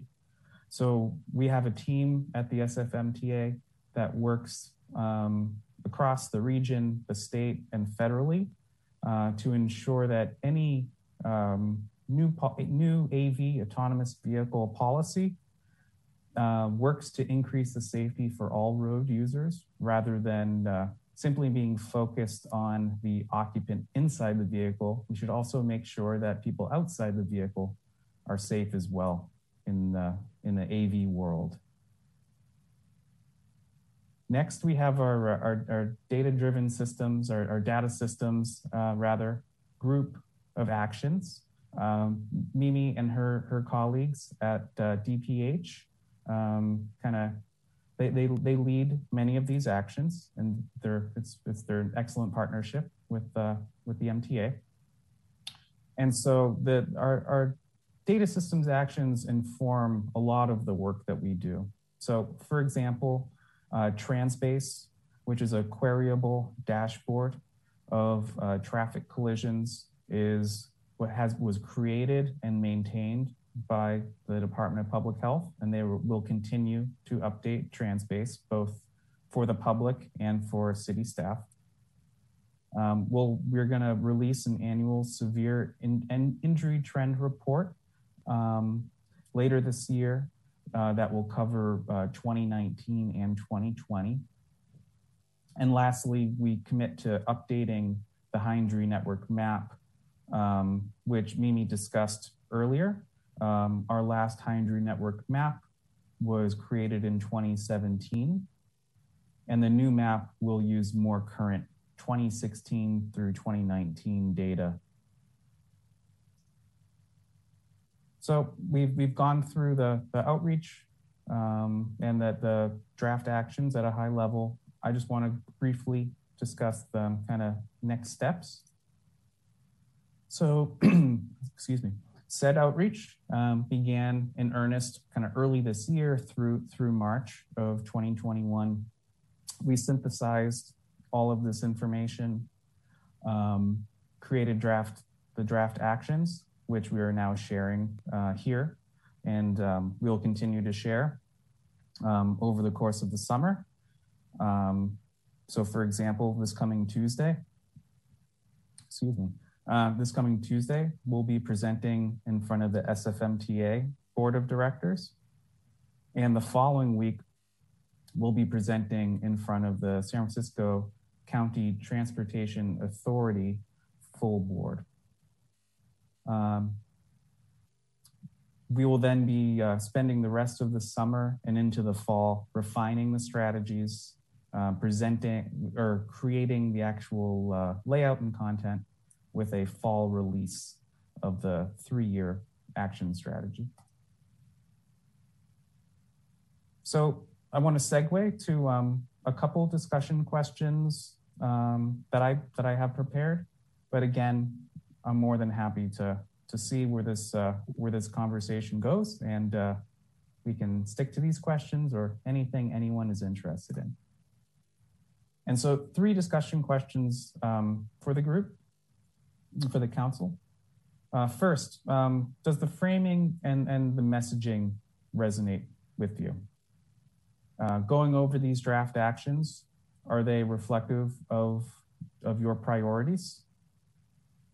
And can you identify and share any major gaps or any specific missing actions that you think um, should be central to this, uh, this plan that, that we, at this time, uh, do not have uh, included? And uh, all this feedback will be very valuable for us. So I can stop sharing my screen so we can all see each other. Um, and uh, Mimi, do you mind either typing these in, pasting these into the chat maybe might be helpful? Yes, Cool. Thank you very much. Um, so that does the, the presentation. Um, you can reach me, Michael Jacobson, uh, michael.jacobson at sfmta.com, uh, Mimi Tam, uh, mimi.tam at sfdph.org. You can also reach out to the uh, to the whole Vision Zero team at uh, Vision Zero SF at sfmta.com. So that does it for my presentation. Um, I can stop sharing my screen now. Thank you, Jacob. Um, thank you, Michael and Mimi, um, for that wonderful uh, presentation. If you don't mind, Michael or Mimi, if you can um, put your email and contact into the chat, that would be great. And I'm going to ask each one of the council members if they have questions to you. Um, Helen, you have your hands up. Yes. Hi there. Um, I'm Helen Pelsman. I am the other co-chair of the MDC. And thank you, Michael and Mimi, for that presentation. It was really informative um, and easy to follow. Uh, forgive me, I am not familiar with what the current status of Vision Zero is in the city, essentially how effective it's been and how do you measure it in, you know, to date in terms of what you've been doing for the past few years. Sure. So thank you very much for the question. I think that there are, so the, the overall goal is to eliminate traffic fatalities. And I think in like the plainest language, it's a challenge. Even last year with fewer people driving, our, our fatalities did not decline. They stayed steady. Um, so that that's concerning. That being said, uh, we have what we call our Safe Streets Evaluation Program, uh, which they, they release an annual report where they look at our corridor length quick build projects. They look at um, kind of intersection related treatments to measure effectiveness. And we have found that where we implement this type of work, that we see positive results. And I think that's why we have heard so clearly through our outreach that our quick build program should be expanded, that we should double down, so to speak, on some of these corridor level projects because where we do the work, it has been effective, but there's a lot of work to be done. Um, we also work at the uh, at the policy level as well. I think this presentation was very focused on kind of the the, the tangible, kind of the, the concrete in the streets. Um, but we have a, another whole group that works at the policy level to make sure that we have changes made at the state level to allow us to set more reasonable speed limits and to use things like speed detection, speed radar cameras uh, to increase safety. Thank you. I appreciate that. But um, and it, this isn't a finger pointing exercise. It's just an information gathering exercise. But since Vision Zero was implemented, have fatalities gone up or down overall? Very steady. Like, and, and I would, fatalities, fortunately, I think in San Francisco, we we don't see some of the same challenges that you've seen from from other cities that have much higher fatality rates. Mhm. So there's variation in that number because it is so small. We would love we we we want to see the number go down dramatically to zero. Of course. Um, yeah. But there there is there, there's it's a it's a volatile number, so we use other indicators as well, things like uh, severe injuries to me- to measure progress as well. So I I would say that uh, and Ryan, you can jump in if you if you'd like. Um, it's it's still been a challenge for us. Pre-vision zero, when you look at at at our fatality numbers, were much higher. Okay. That's what I was kind of hoping I would hear. So I appreciate that. Then Um, I, I do have um, a suggestion for what you should add to your action plan. Um, I don't know if this is your purview, but um, a lot of street signage, like stop signs or yield signs or even street name signs, are are not visible. Um, I, there have been multiple times when I've gone approached a four-way stop in a residential area, and because I know it's a residential area and it's a four-way stop, I I will pro- I will stop or slow down, but I didn't see the stop sign, and I think um, that would be a critical uh, improvement. Um, so that's that's my suggestion. Thank you. Thanks. uh, ex- Thank excellent, you, excellent Helen. suggestion. Um, next we have Orkid. Orkid, go ahead for your question.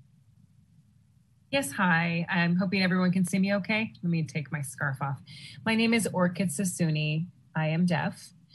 Um, so the last question was a perfect segue into my concern. So I've survived a car accident actually as a pedestrian. I was hit when I was a child. So I know um, what that experience is like being hit by a car. It's very traumatic. I still think about it today and it still gets to me when hitting an intersection. Um, just the feeling of that it's um, you know something that that doesn't ever leave you so i want to talk about some challenges with um, hearing loss oftentimes for example my son and, and his classmate his classmate was actually hit and he was only 12 years old and it was simply a um, uh, just a, an issue with the driver not being aware um, but that's happened with a couple of uh, children in my son's school. And so I keep hearing about these stories. Um, and they're they're so frequent where someone is going fast and um, they weren't able to see a child. Um, and um, and they're making a quick turn and the turn um, because the child is not in view is not in view is not visible that um, becomes the issue uh, that the driver is using uh, as an excuse but really this is about speed speed is what causes um, ish, you know, um, injury and so i I, you know, when when you're talking about the impact, whether there's um, some, a fatality or a survivor, um, it's always an issue with speed. People run red lights all the time, and you know, um, there there is such a risk there. But how do we improve um, these situations where people are at red lights? You know, I think sometimes people are feeling like it's okay for me to walk. Um, I typically wave a car through if someone is looking like they're in a rush. Um, and oftentimes people don't even pay attention. They're very distracted. They're trying to get to their destination. There's no patience involved. Um, and you know, I would rather my prioritize my safety in crossing a street and make sure that someone can see me and even flag them forward or you know um, gesture them forward because I think this makes the most sense uh, until I can see uh, very clearly that a driver is going to, that is, first of all, not distracted and going to make an actual stop. So I wonder what the tools are that can help drivers um, in these situations um, to um, deal with people who are pedestrians. I think this is a, a very car driven culture in this country. I think it's a car obsessed culture. Um, and people in the car do not think about what uh, public, uh, they're not thinking of those of us who use public transportation. I think public transportation um, is often uh, uh, second choice for people with the option to drive a car. And I think, you know, I also hate the bus. So, uh, you know, I think that um, red lights, uh, when people especially run them, that is such a nerve wracking situation. And I really want to, um, I think that should be something that we look at. Um, there's no penalty for someone who does that. Am I right? Am I, am I right? Yeah, that's, there's, there's very little um, penalty that's enforced there. So thank you very much for that question. I think that we could spend a whole hour just dis- just discussing this this topic. Um, and so, in terms of yes, in the California Vehicle Code, it is illegal to violate a red signal. So if a police officer is there or if a red light camera is present at that intersection, that motorist will be cited. So it is it is illegal. Um, in terms of how to address red light running or people just respecting the, the red signal, first, this actually relates back to the to the first comment about visibility, is making sure that that driver can see the signal and that it's clear. So we use our toolkit, I would say, is, is vast um, as it relates to signal visibility. Um, something that we are endeavoring upon citywide is, is increasing the size of the traffic signal itself. So what we call our 12 inch signal head upgrade, which data has shown has in those locations, red light running has dramatically decreased. Another way that we do this is by installing what we call mast arms, which okay. are the kind of the poles that kind of put the signal right on top of the street as opposed to off to the side, which could be um, uh, covered up by, by tree limbs. So those are those are two major methods that we use. Okay. We also have upgraded our crosswalks to be high visibility, so drivers see the crosswalks, and adding what we call advanced limit lines. So again, in in in, in plain English, a, a white bar 10 feet from the intersection. So if there, if there is a red light, a motorist should be stopped 10 feet from the intersection on a wider street. Mm-hmm. Um, so I mentioned how we're, we're piloting and kind of evaluating our no turn on red, which I think is another way to kind of calm and reduce conflicts at the intersection between motorists and pedestrians. If that mm-hmm. motorist knows that, you know, that person has to kind of stand still and wait and take a breath, the pedestrian is that much safer while crossing the street. Mm-hmm. We also uh, employ what we call all red phases. So the whole intersection will have a red for a few seconds. So if anyone's late to go through the intersection, no one will be in the crosswalk. Um, Leading pedestrian intervals. So like the, the head starts are another way to kind of separate the vehicle movement from the pedestrian movement. Um, those are just a few. And also outside of even signal related, um, something like a road diet. It's like our quick builds where we remove a, a, a, travel lane for, let's say, a transit lane or a bike lane or a wider sidewalk. Simply by removing a travel lane, as a pedestrian, you have a shorter distance to cross the street, which lessens your exposure and risk with being around a vehicle and will increase safety. So that's the short answer to probably a, a, a two hour long discussion that we could have. Mike, could I, um, could I, oh, respond here. I just want to thank you for all the work that you're doing. I really appreciate it. Um, I know this is hard work. I know there's a lot involved and I know that there's a lot happening. So I'm very much looking forward to improved street safety in the future and the further reports. This city, you know, is just nuts with the way people speed around uh, town. You know, even 25 uh, miles per hour over the speed limit, and that's what causes, um, you know, severe injury and fatality. So, thank you so much for your work. I appreciate it. Thank you, and Ryan, just really quick before before you jump in. Um, I don't want to sound like I'm making excuses or saying that we're perfect. There's a there's a lot of work to be done, um, but I, we we have the toolkit and the data to show that um, what we're doing is, has been proven effective uh, nationally and internationally. So Ryan, I don't know if you want to, anything to add. Yeah, um, my name is Ryan Reeves. I'm our Vision Zero program manager. And I just wanted to add one thing to the question, um, Orkid, that you asked, or, or the comments too, which I, I really appreciate the framing that you shared also. So Mike described a lot of the, the engineering tools in our toolkit. And within Vision Zero, we've made a, a really concerted effort to link engineering to our education and outreach work as well. And so when you asked about what else can be done with drivers, um, our education outreach team does a lot of driver focused education work. I don't remember if we have any photos of it in our slides, but we could share some afterwards too from the campaigns that we do. So we have our um, left turns campaign out right now that um, you might have seen in the news or um, and it basically is is emphasizing the the sort of importance of slowing down on your turns um, and that's sort of paired with these engineering tools that will, will also slow down physically a car um, in the street turning left. So we've done similar things with our Safe Speeds campaign, really emphasizing that speeding kills, as you sort of shared um, with your messaging as well. Um, and then the other piece I want to mention is that we also incorporate enforcement when appropriate. So with our Safe Speeds campaign, we did high visibility enforcement events where the police officers were handing out warnings and tickets. Um, and they had these big variable message signs out in the street that communicated to people um, who were driving by that speeding is ticketed here and speeding kills. So we are also trying to, um, with a safe systems approach, like blend all of these strategies together as well. Great. Thank you so much for um, their feedback. Thank you so much. Mm -hmm. Um, Denise, you have your hands up. Um, yes, thank you.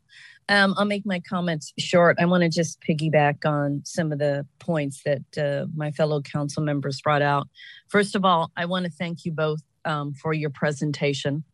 Um, I thought it was excellent. Some of the points that you brought out under, you just talked about your um, engineering tools and your outreach tools and what.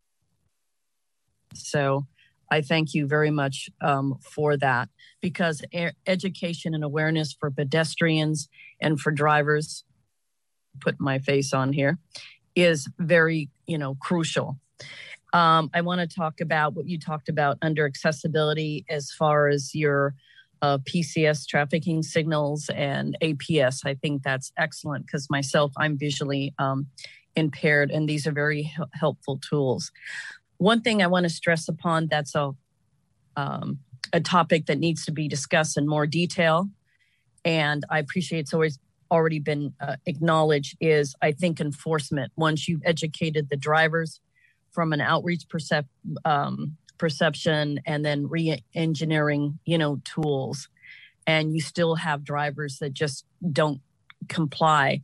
I think there needs to be some enforcement around that because I think drivers won't change behavior if they don't see that there is some consequences to their your actions. Now, for me, when I'm crossing the street, I cannot see the face of a driver. You know, I'll wave and say I'm crossing the street, you know, or something to let them know because I can't see them if they do a hand gesture.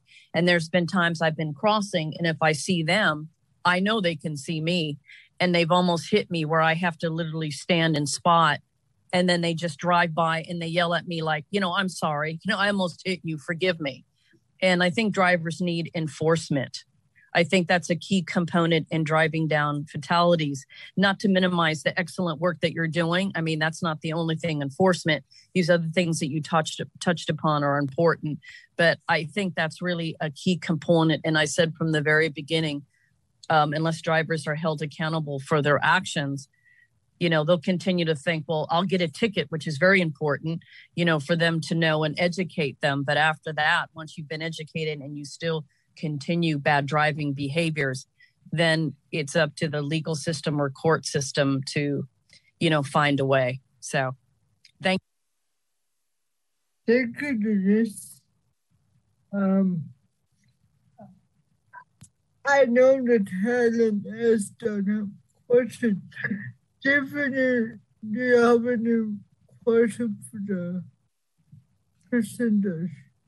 This is Tiffany. Yeah, I just wanted to, first of all, I wanted to say thank you for the presentation and the broad outreach that you've been doing within the community with different um, disability organizations. I saw Diversability on there, which is us, um, but also with uh, organizations like Senior and Disability Action. And so I know this is tough, like no one wants to die. Um, I live in Soma right by the entrance of the Bay Bridge. And literally, almost, you know, I want to say like every other day or something, there is, um, I guess there's not, it just doesn't seem like there's that much like surveillance there, but there's a new hit and run or something. And, and I think, again, you know, I think just being very cognizant. And one of the things I think a lot about is if we want to make this city better for disabled people, or bikers or pedestrians, you know, because we are in this seven by seven grid, you know, how can we better incentivize our cars that it's okay to go slow?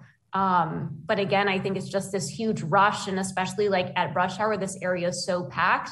Everyone's just like trying to to rush into their moment um, to get onto the bridge. So it was interesting to see that map that you had put on where you were trying to like collate the census data because I was trying to figure out like is there a and and a lot a lot of the um, incidents it looks like are happening in the Soma area um, where you do have high volume of pedestrians but also just a lot of traffic as well and people I think trying to rush to get onto the bridge or trying to rush to get home so um, keep doing the great work I'm excited to see how I think I think all of us who are listening are aligned in terms of wanting um, wanting to reduce those numbers. I thought Helen's question around if you've seen the numbers decrease um, and the fact that it has stayed relatively stable is not really incentivizing our drivers to um, yeah we're just not really seeing behavior change from the driver's front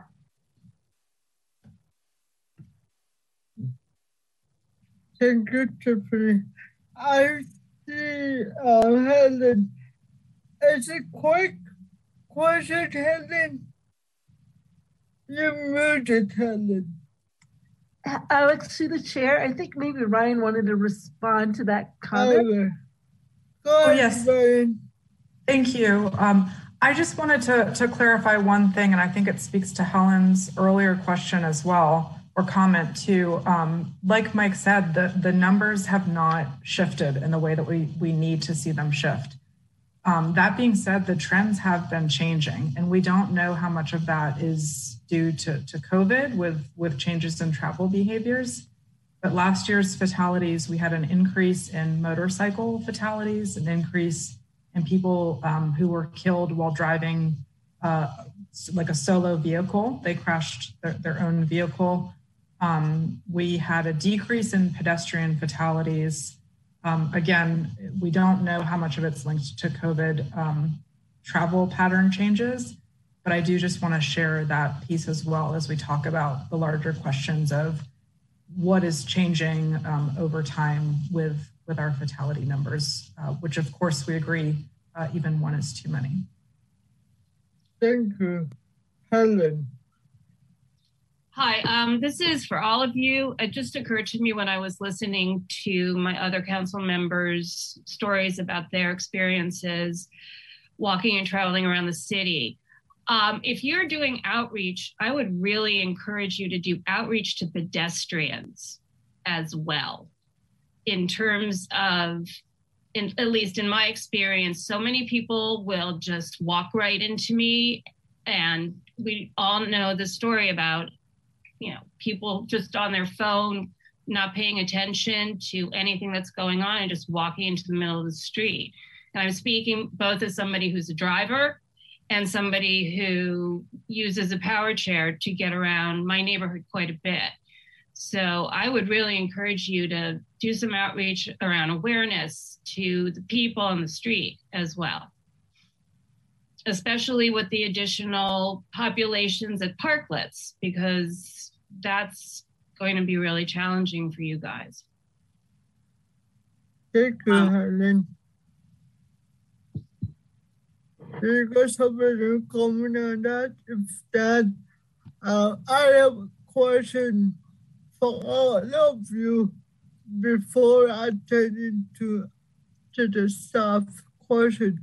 So I know, just want to clarify, uh, Brian or Mimi, Vision Zero came about because of people with disability is dying or with um in downtown San Francisco, correct? That's one of the reasons Vision Zero came about. Am I correct or wrong? Yeah, there there was a spate of fatalities that pushed the mayor to really make a change, including um, several people with disabilities that that occurred around that time. Yes. So, my question is specifically with people with disability, are there any change or shift on the numbers. That is, um, when you doing analysis, are there any shift on how many people dying or had died um, after the, the last analysis you guys did specifically with people with disabilities?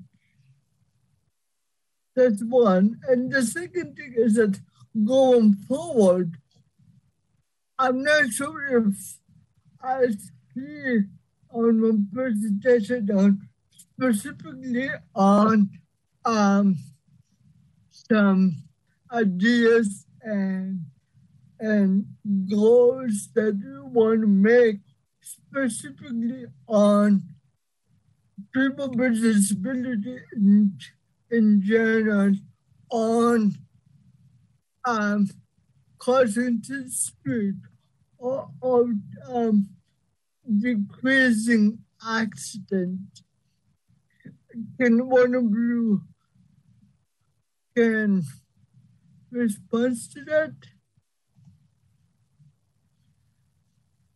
So to answer the first question um, about the changes in people with disabilities that are involved in uh, crashes. I'm pulling up our 2020 report, and I don't know, Mimi, if you have the point, um, the data point offhand for fatalities, but if we don't have it, we can follow up with you.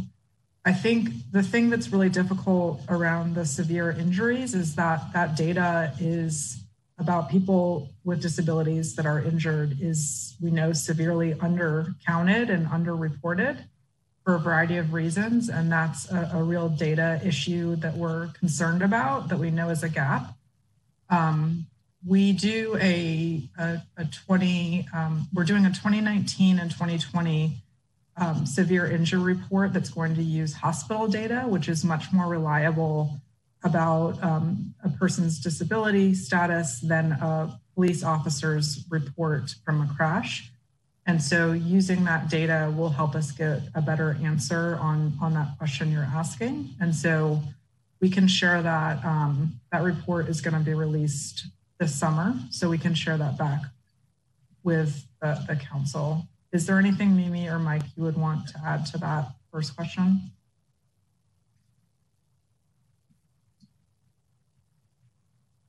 I think the the only thing that I would add, echoing Ryan, that I, I don't have the exact data point in front of me, um, but we we know that that people with disabilities are disproportionately impacted by traffic fatalities. Um, so, in terms of our our traffic calming action, being kind of hyper focused on adding traffic calming to where people with disabilities live and, and travel and, and kind of where those trip generators are. That's a, a focus of, of one of our Safe Streets actions. Um, so we do know that, the, that there, there's a serious issue, but I just don't have the exact numbers in front of me. It would be good to just say that. And um, the second question I have, the last comment was what I know that Michael mentioned a lot of ideas on what to improve on, but I'm looking for specifically on um, disability related issue.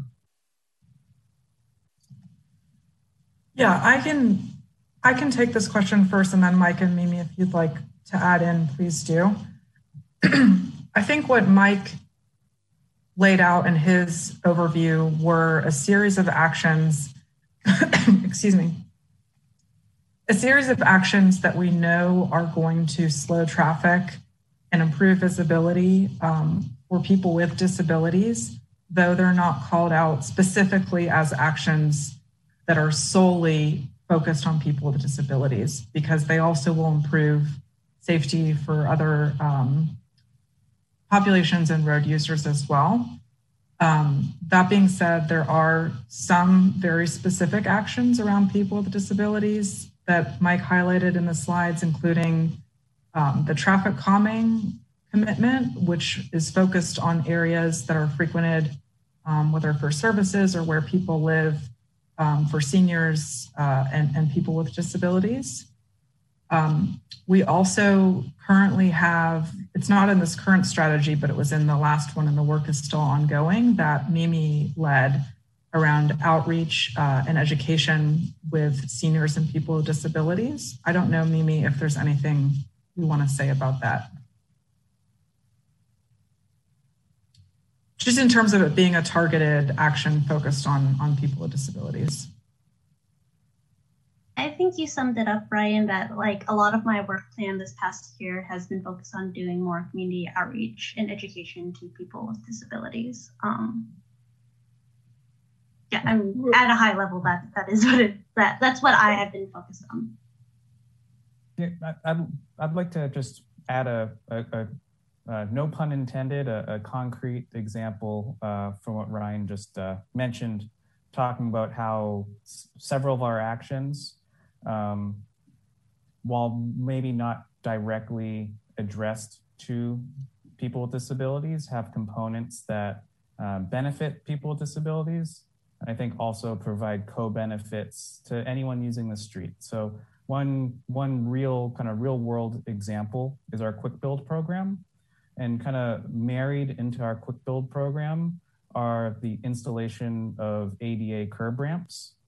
So I think early in the life of our near term kind of projects, um, curb ramps weren't necessarily kind of baked in to the design process, whereas now in our quick build program, um, we make sure that we install curb ramps at intersections where they're missing, or if there's a protected bike lane, like a parking protected bike lane included in the project, to make sure that we have curb ramps near um, white zones, uh, blue zones, or even long stretches of, of general parking with safe crossings ac- across the bikeway to, to uh, connect the road user to the curb ramp. So I think that's an example where curb ramps aren't necessarily you know written into the strategy, but they are included in our quick builds. Thank you for that.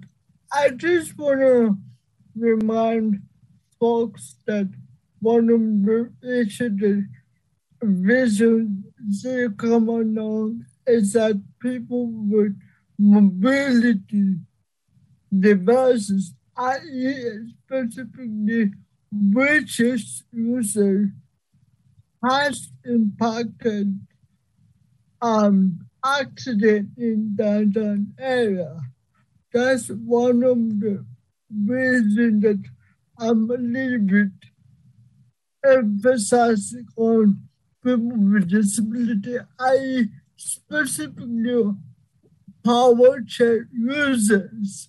I think it would be good for the group to identify those issue area and improve on how to decrease fatality on specifically people with disability with mobility devices and all kinds of people with disability and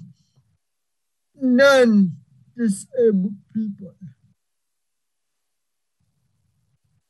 Um, with that, I'm going to ask the staff if any questions or comments that they may have. This is Nicole speaking, uh, Director of the Mayor's Office on Disability. I'll go first. Um, hi, everyone. Mike and Mimi and Ryan, thank you for your presentation today. Um, in listening to this conversation, a few things come to mind that I just wanted to uh, elevate again.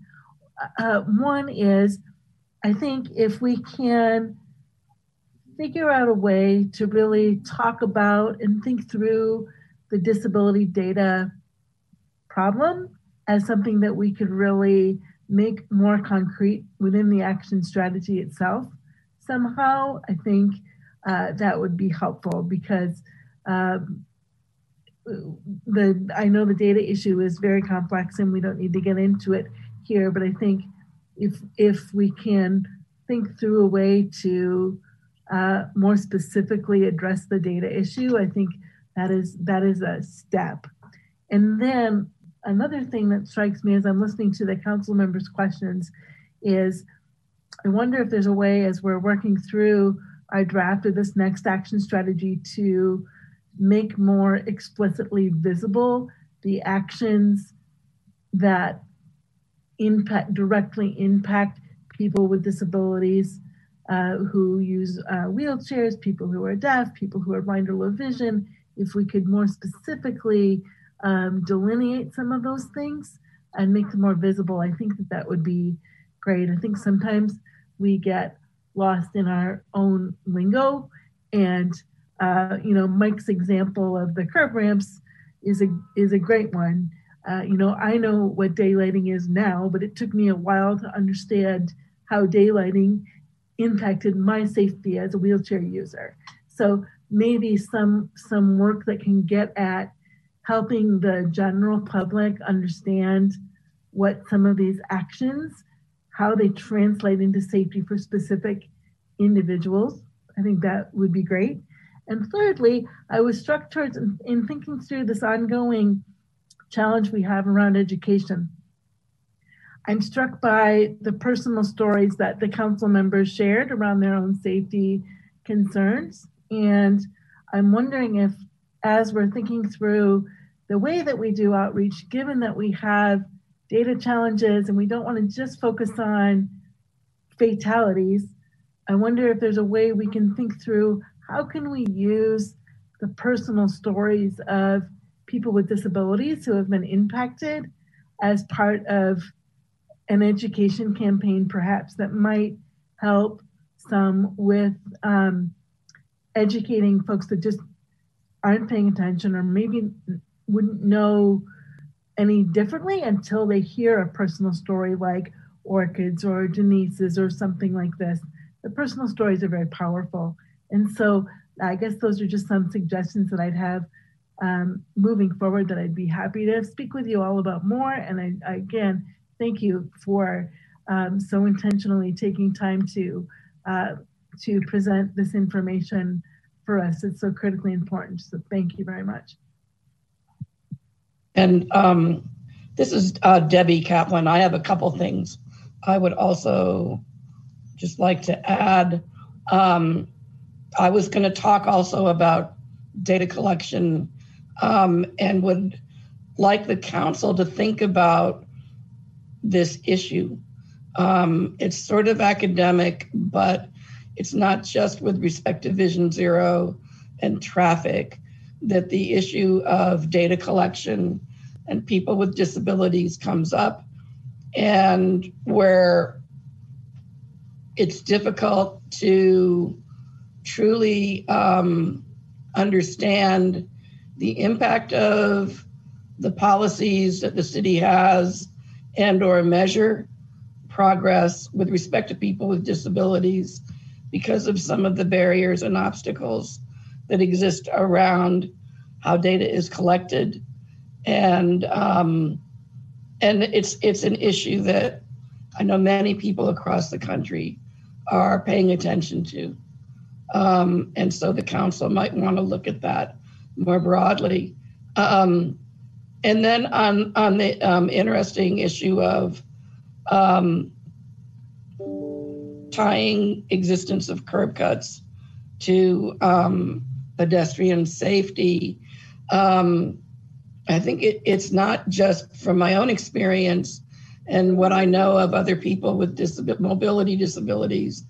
It's, um, I think we're, Vision Zero is looking at it from the perspective of how to prevent accidents. Um, but I think from the perspective of person with a mobility device, safety is definitely tied to how easy it is to cross the street in general. That means it's not just whether there's a curb cut, but the quality of the curb cut, the angle at which the curb cut comes down into the street, um, and the angle of the, oh, there's a word for it, I know in traffic lingo, but the angle of the um, pavement as it's coming down towards the curb. Um, I mean, how many of us have had real problems because of the the V that gets created there. Um, and then that makes it much more difficult to get into the crosswalk. And then once you're crossing, what's the quality of the street? Are there barriers and obstacles because the paving is bad? Um, and all of that can slow you down um, and make crossing the street much more hazardous.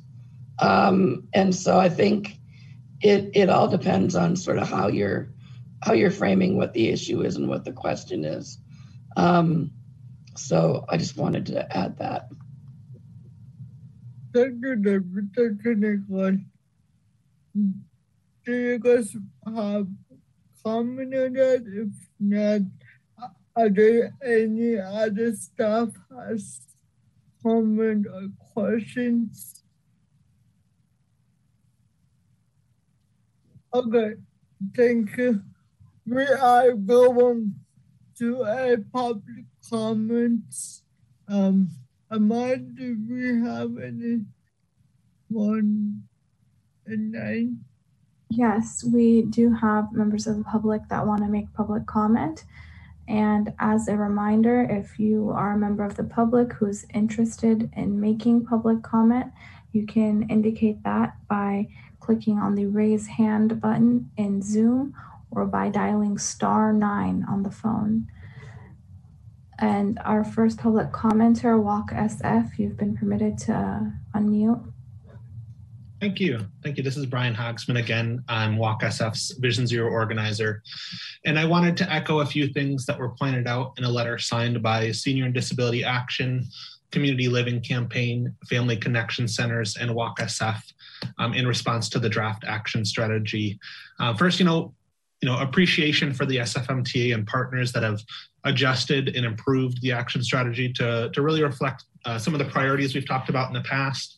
Uh, happy to see a much more focused approach um, to a limited list of actions that we know are effective at reducing the behaviors that lead to those crashes that kill or seriously injure people, um, namely speed and intersection safety, as folks have noted.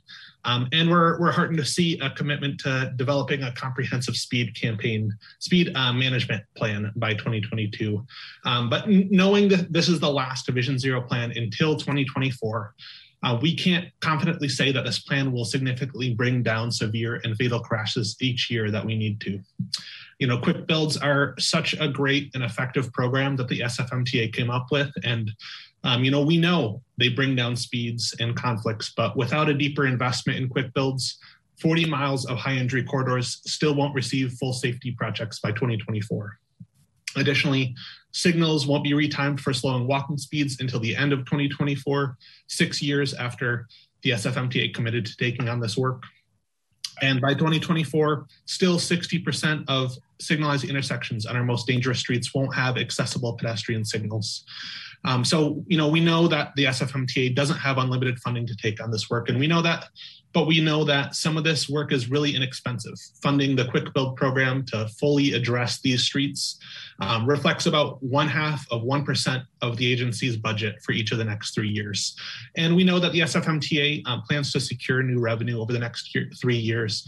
Um, so we encourage the SFMTA and its partners to, to go further in identifying top Vision Zero funding gaps and to really prioritize, prioritize these needs, the quick builds, the intersection improvements, the accessible pedestrian signals, um, as decision points come up uh, very soon uh, for new transportation revenue.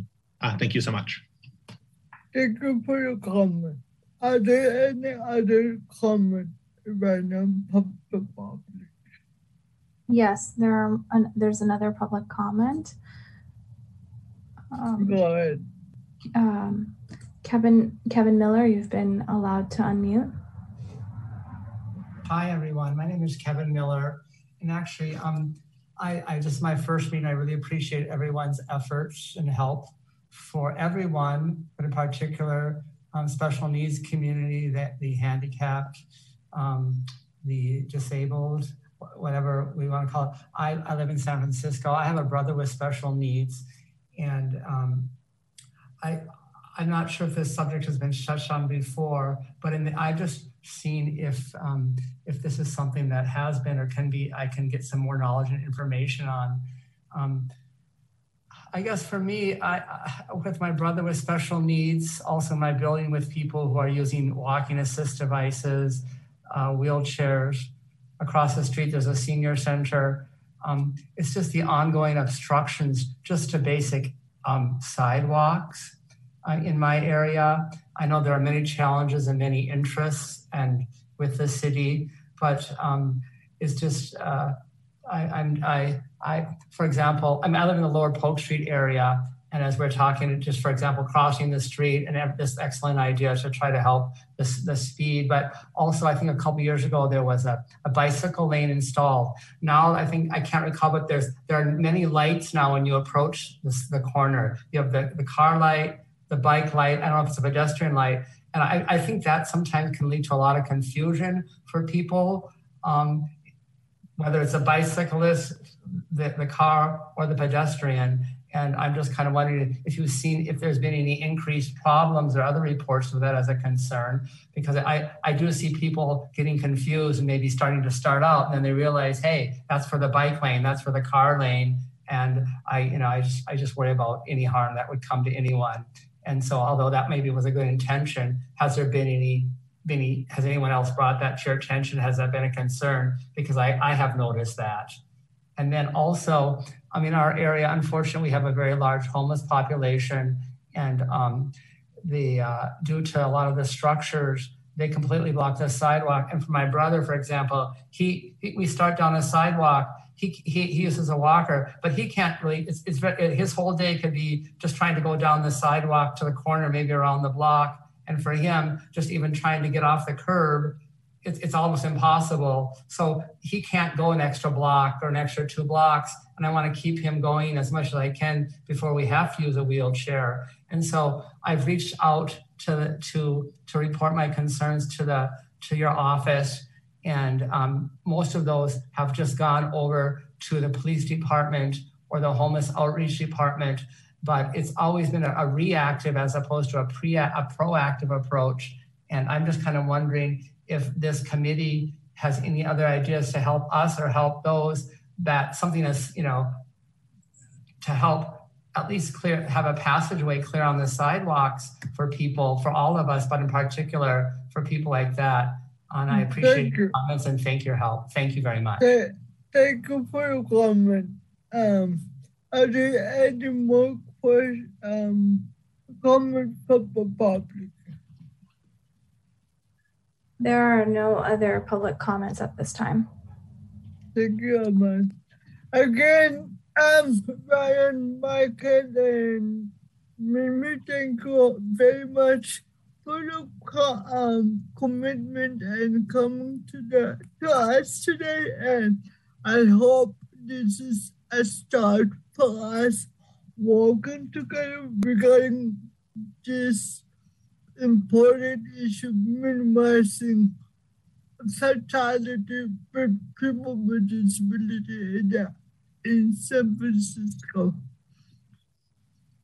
Please reach out if you have any questions and that additional information. It would be appreciated. Again, thank you very much for your coming. Thank you so much for having us. We, we really appreciate it as well.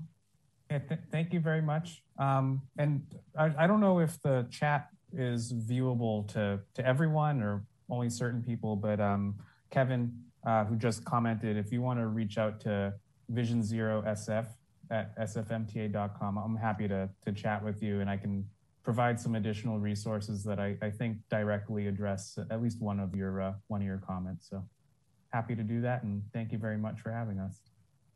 Thank you. Now we are going forward to item number eight. Um, report from Mayors on Disability Council from the director's report from Nicole Bohn. Nicole? Great. Hello, everyone. I'm Nicole Bohn, again, the Director of the Mayor's Office on Disability. And I just want to uh, recognize that after my report, I'm going to be spending about uh, 10 minutes giving a summary of what's been happening May through July from the Mayor's Office on Disability perspective. After my report, there will be another opportunity for general public comment for items not on the agenda. So I know there's some other folks that have other general comments to make, and we're uh, we're looking forward to hearing those uh, after my report today. So uh, again, this report will focus on everything that's been happening uh, May through July. As you know, there was not a meeting in June, uh, so uh, it's a little bit longer today. But there's a little there's a lot of really critical information that I would uh, like to share. I'm um, which I'll provide to you following uh, this meeting, and then will be posted up on uh, the website, the MOD and the MDC websites for the general public as well for reference.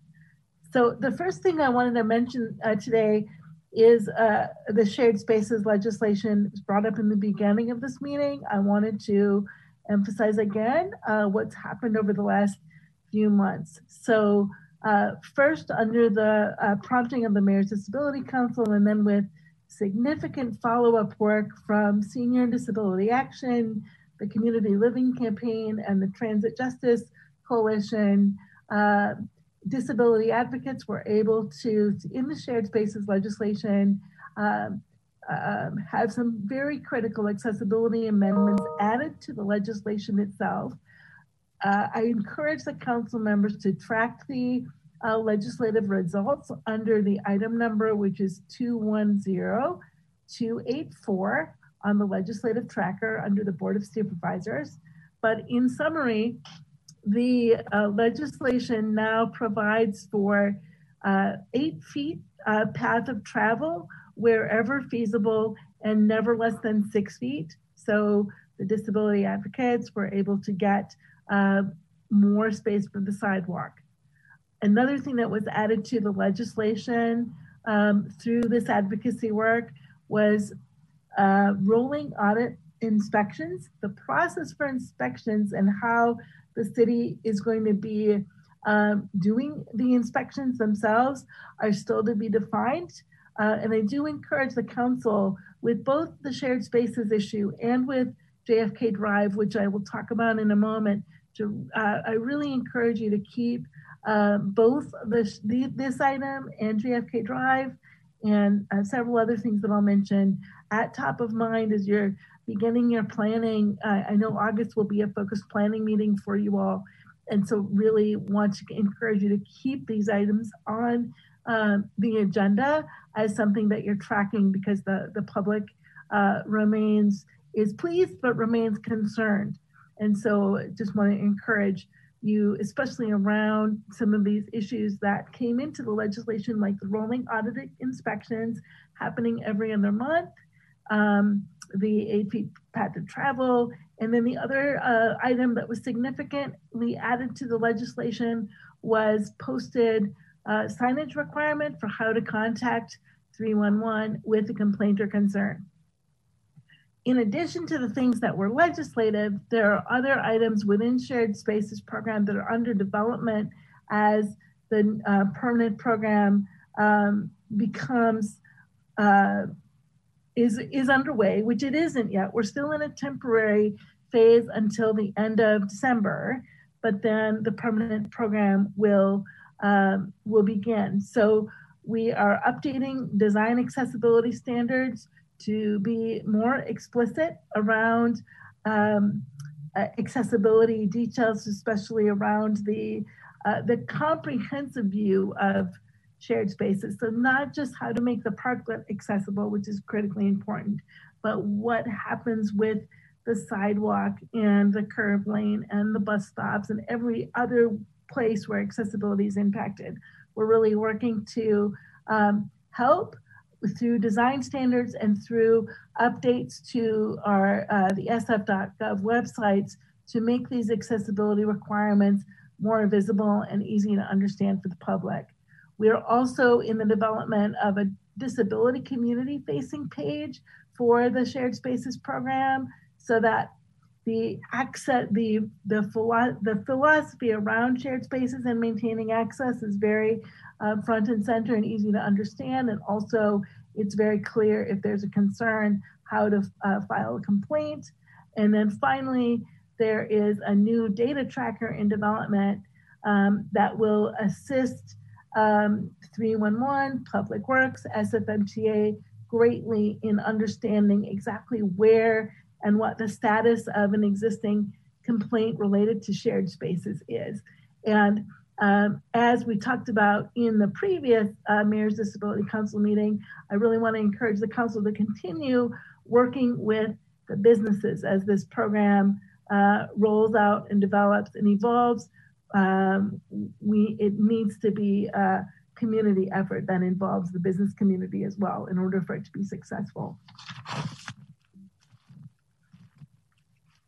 The um, next topic that I wanted to um, mention was um, the emergency work that has been happening in the last few months. So, as you know, I've reported pretty extensively on all of the different efforts, especially related to um, vaccination of people with disabilities, that was happening in March and April, and uh, and now into the summer months, we are. Uh, I just want to make sure people are aware that the Homebound program is still very active. Um, as of um, this morning, we had Oh, sorry. 400 Sorry, Nicole, sorry for the interruption. This is one of the interpreters. Can you repeat the name of that program? We both missed it. No problem. I'm sorry. The Homebound program. The Homebound program is still active. And as of this morning, we have done 454 home individual home visits to individuals who are not otherwise able to um, get out to receive a vaccine, and another 300 individuals, including seniors and people with disabilities, have been vaccinated in community outreach efforts. If you are a member of the public that still needs access to the vaccine, the call center, the vaccine call center, is also still active. That number again is 628 652 2700.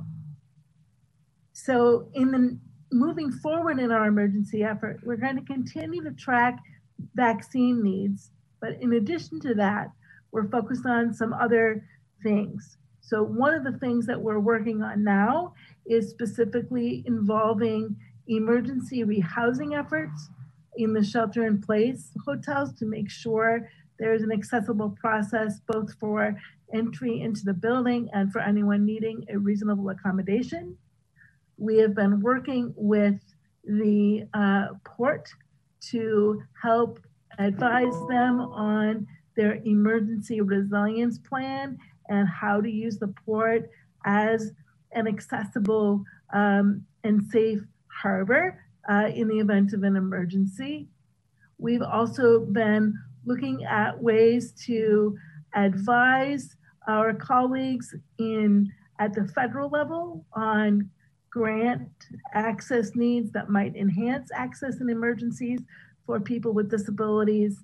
And then next week on Thursday, July 22nd, uh, MOD will be participating in a wildfire update hearing as part of the Board of Supervisors Public Safety and Neighborhood Services Committee. If you'd like to tune in on that and learn what we're doing in terms of uh, wildfire support as well as air quality and heat. Uh, that meeting is 10 o'clock on Thursday, uh, July 22nd. The next thing I want to move toward is uh, uh, a brief update that the Age and Disability Friendly uh, San Francisco uh, effort that's led by DAS and a multi-agency community effort including CBOs and is co-chaired by MOD and the IHSS Public Authority is working on its next cycle of action items. The May meeting focused on goal discussions uh, related to outdoor spaces and buildings. The July meeting focused on uh, engagement and inclusion, and especially how the city may expand upon ableism education efforts. And the September meeting will focus on goals, setting goals for the next three years related to transportation and making our transportation systems more uh, age and disability friendly. I would encourage the council as part of your planning again to consider uh, an update from the age and disability friendly folks uh, to help the public understand what's been done and what we're doing uh, in this area as a potential future topic or even a potential uh, collaborative meeting with the DAS Commission. Related to uh, specifically to outdoor spaces, I did want to mention a few things that MOD has been uh, involved in.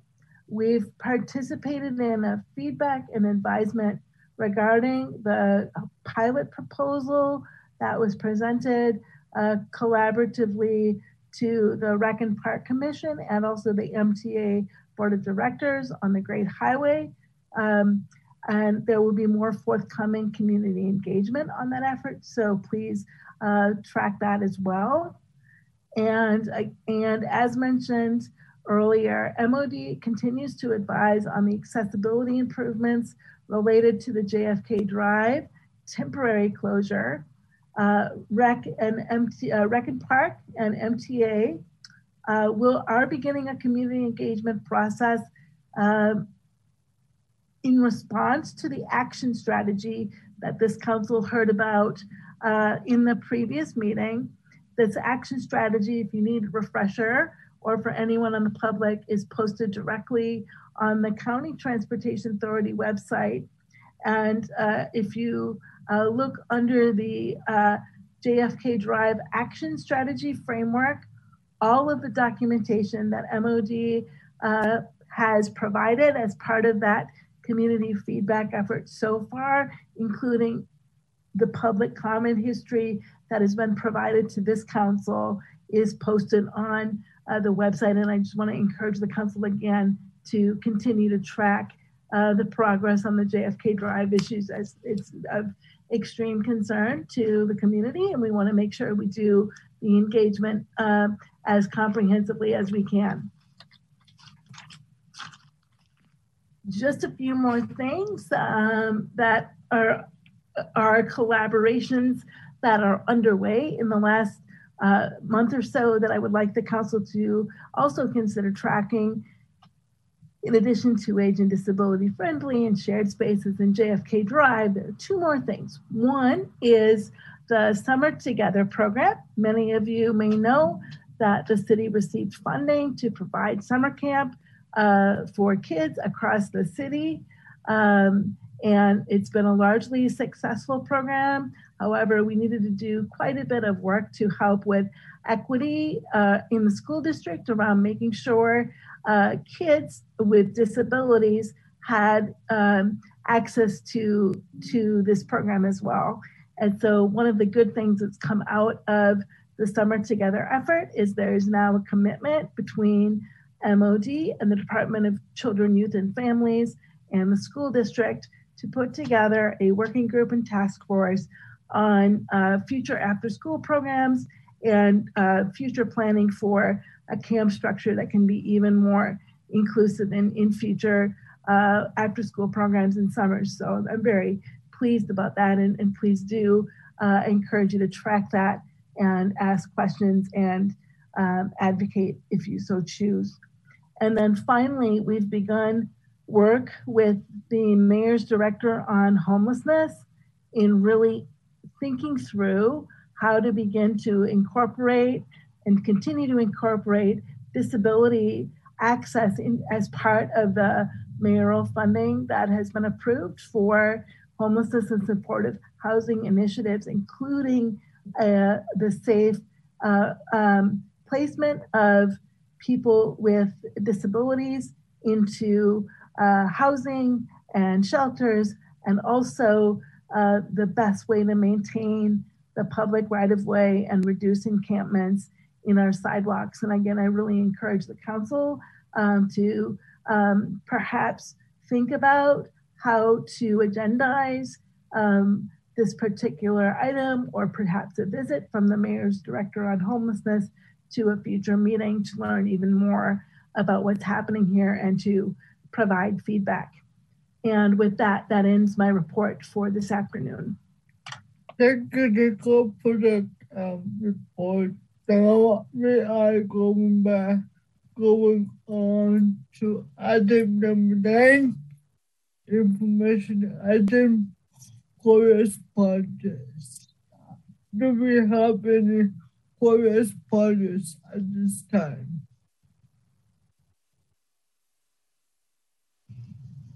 Let me. Uh, this is Debbie, and I just need to um, uh, get to it. So give me one second. I have to shift my screens. Um, okay. Um, let me read a letter that came in um, for um, comment at this meeting um, it is from a uh, constituent named Muriel Parenteau. Um, and the comment uh, from the correspondent says, Good afternoon, members of the council. My name is Muriel Parenteau. I am the coordinator of Disabled Students Programs and Services at City College of San Francisco. I am a former member of this council and also a person living with spastic diplegic cerebral palsy. For the past two Sundays, I have been riding adaptive bicycles with Bay Area Outreach Recreation Program in Golden Gate Park. I have never been able to ride a regular two wheel bicycle, a point of much sadness in childhood. And I find my current experience exhilarating, joyful, and healing to my heart. In addition, I am getting a cardio workout and exercising both arms and legs with no joint impact. Walking places stress on my knees, hips, and spine. Biking does not. It is a balm for body and soul. The current pilot program is every Sunday in Golden Gate Park until November 2021.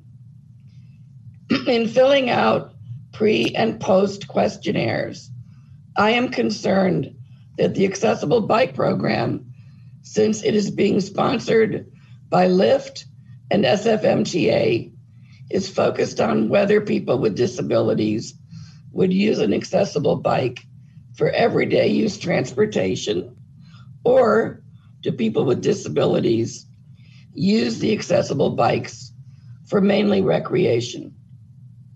This is the wrong question.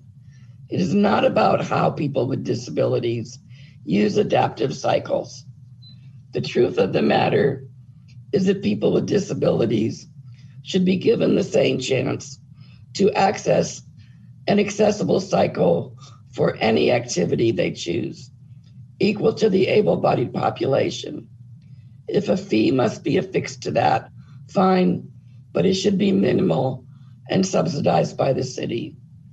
If this goal does not fit under the funding requirements of an SFMTA function, then the cost of having accessible cycles should be funded by the city and county under some other line item like park and recreation. I want to thank the Mayor's Office on Disability and this council for all the wonderful work you have done supporting disabled students at City College and across San Francisco. I ask that the accessible bike program continue, regardless of the outcome of the survey about transportation versus recreation.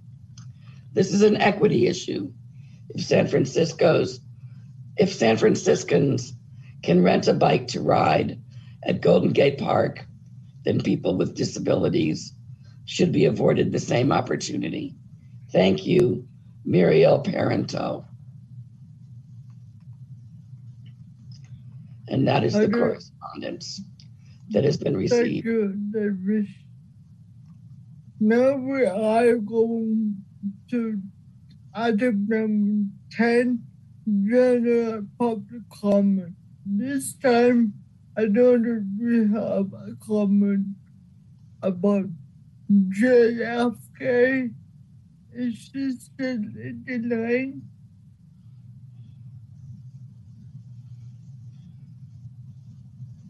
Um, so at this time, I do not see anybody who has indicated that they want, oh, never mind. There are people who want to make public comment. Um, um, Ms. Waterman, you've been allowed to unmute. Yeah, this is my third attempt to, to be able to comment about this. Uh, and I'll briefly read you a letter I'd sent to the Mayor's Office on Disability. Uh, after months of isolation due to COVID, I attempted to visit the de Young Museum on Friday, June 25. Imagine my chagrin to discover that JFK Drive had been blocked to cars, including vehicles carrying disabled people.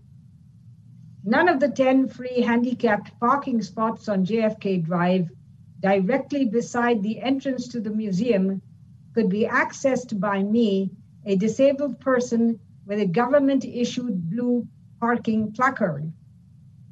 I would like to know what MOD is doing to intervene on behalf of disabled persons so that a public museum belonging to the city remains accessible to citizens without undue logistical or financial hardship. In my experience in many foreign countries, disabled people's ability to easily access the public museums has never been compromised. Even when streets are otherwise closed to vehicles, all that a disabled person has had to do is show her blue placard. Vehicle access to the front door of the museum is immediately granted, no hassle whatsoever. Are we to believe that San Francisco is less sensitive to disabled people than Paris, Rome, London, music, uh, Munich, Vienna, etc.? I thank you for your kind attention and prompt action because as we continue to dither with all sorts of colloquy and good, good uh, feelings going back and forth, each month that this persists, disabled people like myself are deprived from getting access to that which we which gives us joy in life and for which we have contributed so heavily in our taxes. Thank you for your prompt attention. Thank you for your comment. Are there any public, general public comment at this time? Um, as a reminder to the public, if you want to make public comment at this time, you can do so by pressing on the raise hand button in Zoom or by dialing star nine on your telephone. I do not see any other um, people indicating that they want to make comment at this time. Okay. We are going back, going on to item number 11, which is discussion item. Are there any council member has comments or announcement at this time?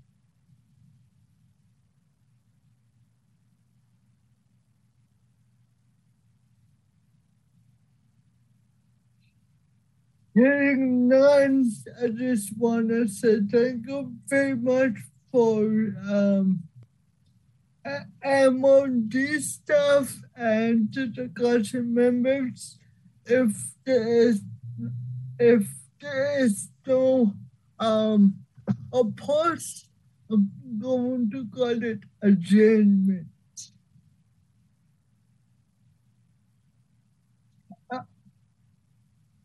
Going once, going twice. Okay. Good meeting, Alex. Thank you very That much. was a really excellent meeting. Great presentations. Those were it was it was really interesting. I see Good meeting. Have a good weekend, everybody. Thank you. too. Oh, Orkid hand. Oh, Hi. okay. Go ahead. Yeah, I just wanted to second, but I uh, didn't get my hand up quick enough. No problem. Oh, okay. I, um, I'll see you guys next on Tuesday. Thank you all.